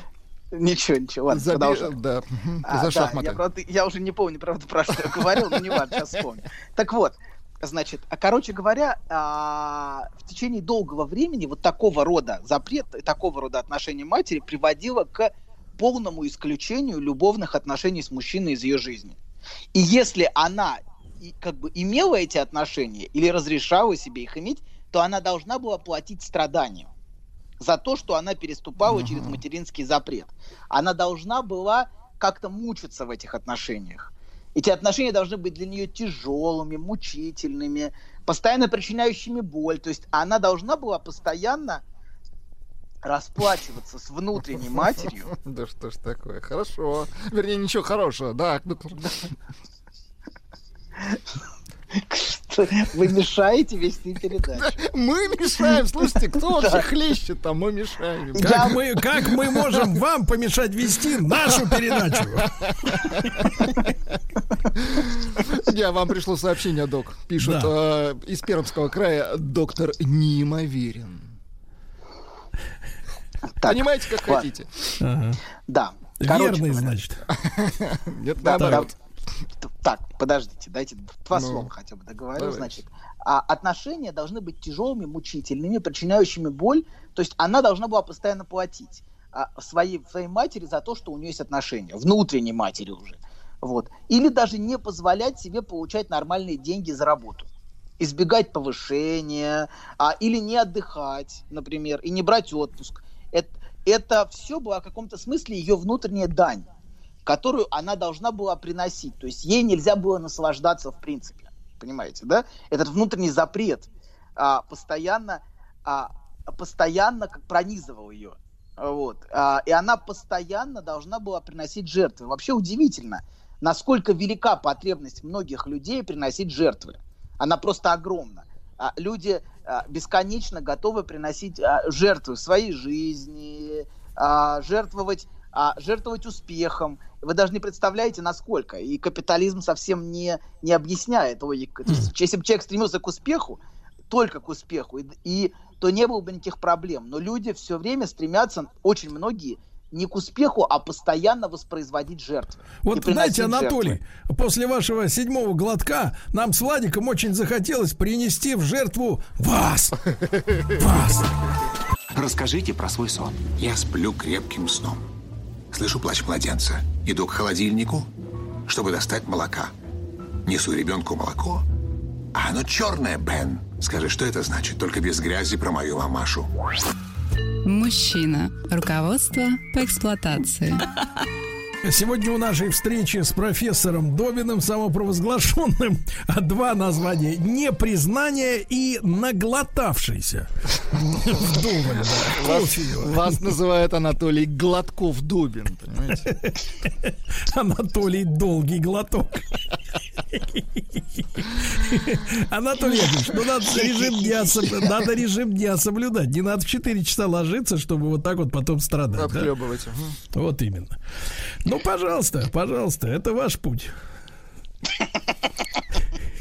Путь воина. Мы все-таки хотим про непризнание, про заме- замену и вот про этих клоунес мы это поняли уже. Подождите. Вы, вы очень быстро, понимаете, в чем проблема? Вы все время хотите чего-то, чего-то нового. Вы стали и вот такой за эти неторопливый, погони чем-то А мир такой, время доктор, мир теряете. такой. Вы все Мир время такой. Мир такой. Я думаю, нам Зма- придется некоторые фильмы по 2-3 раза пересматривать, потому что с таким подходом Вы далеко делаете сериал из фильма? по два-три раза пересматриваете. Что, что, что? Что, что, что? Многосерийный делаете из фильма. Да, да, да. Да, каждый раз жду, что героя не убьют. Ладно, продолжаем. Значит, а, значит мы, мы остановились на том, что в, а, здесь, в этой истории что ярко видно? Что, во-первых, дочь нагружена чужим долгом, который она должна нести, а, и что то место, которое она занимает, это место матери для матери, понимаете? Да, вот в, в, эти, в, в качестве адресата претензий она является матерью для ее матери. И именно так ее воспринимает собственная мать. То есть после того, как она достигла подросткового возраста, и после того, как сексуальные аспекты стали проявляться, ее мать стала видеть в ней не дочь, а ненавистные и презренные аспекты ее собственной матери. Uh-huh. А, то и, разумеется, если она видит в ней собственную мать, то она, конечно, не видит в ней дочь, понимаете, да? То есть эмоционально она признает ее за кого-то другого, за мать, а не за дочь. Вот. И человеческие отношения просто пронизаны такого рода непризнанием. Вот мы переходим к теме непризнания. Так. Например, муж, да, вот, собственно, это и есть, когда в тебе видят кого-то другого, а не тебя. А, да. И, например, муж может видеть в своей жене собственную мать. Такое очень часто бывает. Когда то, что вызывает у мужчины ненависть, ну, да и любовь тоже, в общем, к жене, может быть ее сходство с его собственной матерью. А. То есть то, то, что он постоянно критикует в ней, нападает на нее, он может а, критиковать, по сути, в ее лице собственную мать. То есть он в каком-то смысле признает ее за мать. Вот. И, а, да. И, собственно, я на, в начале, а, да, в начале передачи... Ну, это понятно, ответить... доктор, это как Джо Байден сестру с женой путает все время. Uh-huh. Но Джо Байден старенький уже, поэтому... Ну, какая общем... разница? Любви все возрасты покойны. Особенно Байдену. Перепутал сестру с женой. Так бывает. На людях. Какая, какая ужасная история. Слушайте, как забавная. Я, я хочу это развить. Как да. вы говорите, ну хорошо, хорошо, да. Ну, так, Из этой серии. Так ему уже за 80, мне кажется. Так это нормально в этом возрасте mm-hmm. уже. Хорошо, хоть кого-то узнает. Хорошо, хоть помнит. Хорошо, что людей различает в кадре, я понимаю. Так вот, да. Так вот, а в начале передачи я обещал ответить на три вопроса. Помните, почему некоторые дети больше привязаны к бабушкам и дедушкам, чем к родителям? Почему старые люди ходят в парке кормить голубей? И почему многие предпочитают компанию домашних животных общению с людьми? Думаю, вы уже начинаете догадываться, что ответ на эти вопросы в самой, а, в самом заголовке. В самом передаче это... не будет. Да, нет, нет, нет. Это один ответ, это признание. Дедушки и бабушки гораздо в большей степени склонны признавать внуков, чем родители детей. Угу. Многие родители даже удивляются, как по-разному их собственные родители, бабушка и дедушка, общались с ними, и как они общаются с внуками. Угу. Насколько те были холодными, требовательными, критичными с ними, настолько же теплыми и любящими, принимающими они могут быть с внуками. То есть внуки чаще получают признание и любовь просто за то, что они есть от бабушек и дедушек, чем от собственных родителей. Не у всех, конечно, но в некоторых семьях так. Вот. Но справедливости ради, а, а, стоит сказать, что признавать внуков гораздо легче, чем детей. Во-первых, от внуков часто уже ничего не ждут, в отличие от собственных детей, которым бессознательно адресуется масса неудовлетворенных требований. Просто гигантское количество требований адресуется детям. А, и обид, адресованных собственным родителям, как вот в примере, который мы приводили, обида, адресованные матери, переадресовывая собственной дочери. Вот. И эти чувства, чувства, чувства обиды, оно искажает восприятие собственных детей у многих родителей. Как сказал поэт, лицом к лицу лица не увидать. Нужно угу. некоторое расстояние, чтобы увидеть Какой лицо. поэт-то наш или тамошний? Это в переводе? Это уж, это уж вы сами решите. А вот национальность поэта мы присвоим сами. Хорошо. Хорошо. Знаете, с тех пор, с тех пор, как, с тех пор, как в наших паспортах исчезла графа национальность, а в голландских пол, в принципе, можно и поэтов перековывать, на, так сказать, на свой манер. Да. Да, но там, где мы говорим об истине, там не имеет значения национальность. Пол имеет, кстати. Вот. Так вот, продолжаем. Да вам видней. Виднее, виднее, виднее, безо всякого сомнения. Поверьте мне, я знаю, что в этих вопросах. Вот. И у бабушек, короче говоря, лицом к лицу лица не увидать. У бабушек и дедушек это расстояние есть, в отличие от некоторых а, родителей. у которых нет расстояния, чтобы видеть лицо. Слишком близко находится ребенок, и они проецируют на него как накладку. Знаете, вот вы говорили а, в нашем эфире про лекало или про то, что накладка какая-то накладывается на лицо и видят что-то другое через это. Масочка. Вот. Маска, да, маска. То есть фактически они видят не, не лицо ребенка, а они видят того, с кем они общаются. То есть собственными, собственных родителей. Очень часто в лице собственных детей видят собственных родителей. Этому бы посвящены наши прошлые передачи. Вот. А у бабушек и дедушек расстояние есть. И во-вторых, у некоторых старых людей с возрастом появляется мудрость. Так бывает. Иногда, не всегда, часто, как бы сказал, даже, даже реже, чем в большинстве случаев, но тем не менее. И они смотрят, многие старые люди смотрят на жизнь гораздо спокойнее. Их желания ослабевают, и их желания перестают слепить им глаза, их требования, их обиды. Они начинают смотреть на окружающий мир с большим принятием и не пытаются переделать всех вокруг. Очень, очень, очень многие старые люди об, обретают мудрость. Хотя, конечно, мудрость приходит не ко всем старым людям. Иногда наоборот, они становятся невыносимо требовательными и во всей красе проступают худшие черты их и так скверного и склочного характера. Очень часто в старости только костенеют худшие черты их характера, которые э, до того были не так выражены. Но так или иначе у многих старых людей с возрастом возникает мудрость. И мудрость приносит им понимание, что очень наивно в этом мире ждать а тем более требовать признания от тебе подобного. Алло. Это да мы знаем, там, вот, там просто вы, прибирают поли... что-то к чему-то. Это виселица для тебя строят, Толяныч. Какой ужас, а. И глава собаки ушли, чувствуете? А? Да, да. Какие неожиданные Они, они и строят. Аж полк, полк, полк прошел, что ли. Так вот, продолжаем, значит. Так. Короче говоря, у многих старых людей возникает мудрость. И при, она приносит понимание, что наивно ждать признания от себе подобного. А, и что, а, да, и тем более требовать этого признания. Тем более настаивать на этом. Это очень, очень наивно сидеть и жаловаться на жизнь и требовать, чтобы окружающий мир и люди вокруг признали тебя а, и признали, какой ты прекрасный, что ты какой ты достойный, чтобы увидели тебя. А, вот. Это очень и очень наивно. И они, вот эти старые мудрые люди, вместо того, чтобы непрерывно жаловаться на непризнание и неблагодарность близких, идут в парк кормить голубей, например. Хотя не все, кто кормит в парке голубей, являются мудрыми людьми. Давайте так. Так вот, голуби, в отличие... В чем, в чем, в чем специфика, например, голубей, в отличие от людей? Голуби, в отличие от людей, всегда признают тебя за того, кто ты есть. Uh-huh. Так же, как и домашние животные. И в этом, мне кажется, их а, важнейшая функция для человека. Домаш, домашних животных. Э, оно признает тебя. Вот и а, оно признает тебя за того, кто ты есть. Они не воспринимают тебя за того, кем ты не являешься. То есть ты для домашнего животного всегда сохраняешь тождество самому себе. Домашнее животное всегда узнает своего хозяина и всегда признает его.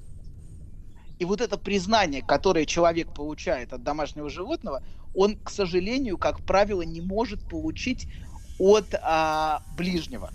Потому что ближний всегда видит в тебе что-то другое, видит того, от кого что-то надо требовать, ждать, ожидать, понимаете, да? И в этом смысле есть кардинальная разница между существами говорящими и существами не говорящими. Вот. И, и этим животным не хватает именно вас, а не посредством вас кого-то еще. А, например, кошки и собаки всегда воспринимают, не воспри... всегда воспринимают вас, а не кого-то другого в вашем лице, и они вас ни с кем не спутают ни с кем другим. Знаете, почему, будут... доктор? Да. Они не уходят. Вы думаете? Вы чертов гений. Мне кажется, мне кажется, да, там обоняние на первом месте, чем ваша бордуленция. Иначе они бы, иначе, знаете, они бы женщин, которые уходят на работу в гриме и возвращаются без него, они бы не узнавали бы. Они бы боялись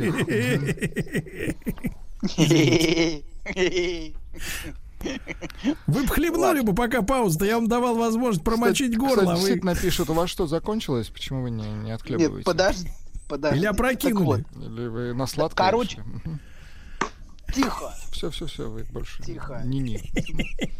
Мелкий ху- хулиган Сережа. Вот. Его друг, а его, его, его друг Владик. Вовсе не мелкий. Ну, это Я правда. очень крупный Вы- хулиган. вы- А вы Владик махло- помельче, конечно. Да, хорошо. Так. Ладно, продолжаем. Значит, для животных ты всегда сохраняешь тождество самому себе. Домашнее животное всегда узнает и признает хозяина. И не хватает именно вас, а не кого-то в вашем лице. Вот. И оно вас ни с кем не спутает и не будет ждать, что вы будете кем-то другим, чем вы есть. В отличие, например, от близких и окружающих, чье восприятие всегда в той или иной степени искривлено собственными травмами, обидами, требованиями, ожиданиями. Вот, как в примерах, которых я приводил. Например, Сергей может сейчас поделиться, если хочет, Так. своим ощущением от домашних животных. В чем отличие для него его кошки Так. или его от, э, от, а, от, например, от, от женщины. Вот в чем, в чем для вас в размере. Расскажите. Сергей, поделитесь с нами. Вы знаете, вы знаете, конечно, вот э, кота и, например, э, женщину многое роднит, да? В общем-то, иногда и... Ласковость. Иногда тактильное ощущение напоминает вот в некоторых, так сказать, случаях. Вот, но, но редкий- редкий тип ко- женщины. э, кот, там Сергей про пальпацию сейчас там разница только хвост. Да, хвоста нет. Все остальное, как у человека, уши, э, Ну, уши, поменьше, лапки, когти, вот опять же, да, которые бывают очень ласковые, и когда, например, давят прыща, да, а бывает и жесткие, когда царапают по, по морде. Извините, да. Так что, доктор, я тут собаку съел, как говорится, в этих. Вы обращайтесь, На я вам напишу статью, чем отличается одно от другого. Вот. А Чем отличить? Да, Анатолий Яковлевич, Анатолий Яковлевич, рад был вас сегодня видеть. Как? Целую. Все, да, пока. Еще больше подкастов на радиомаяк.ру.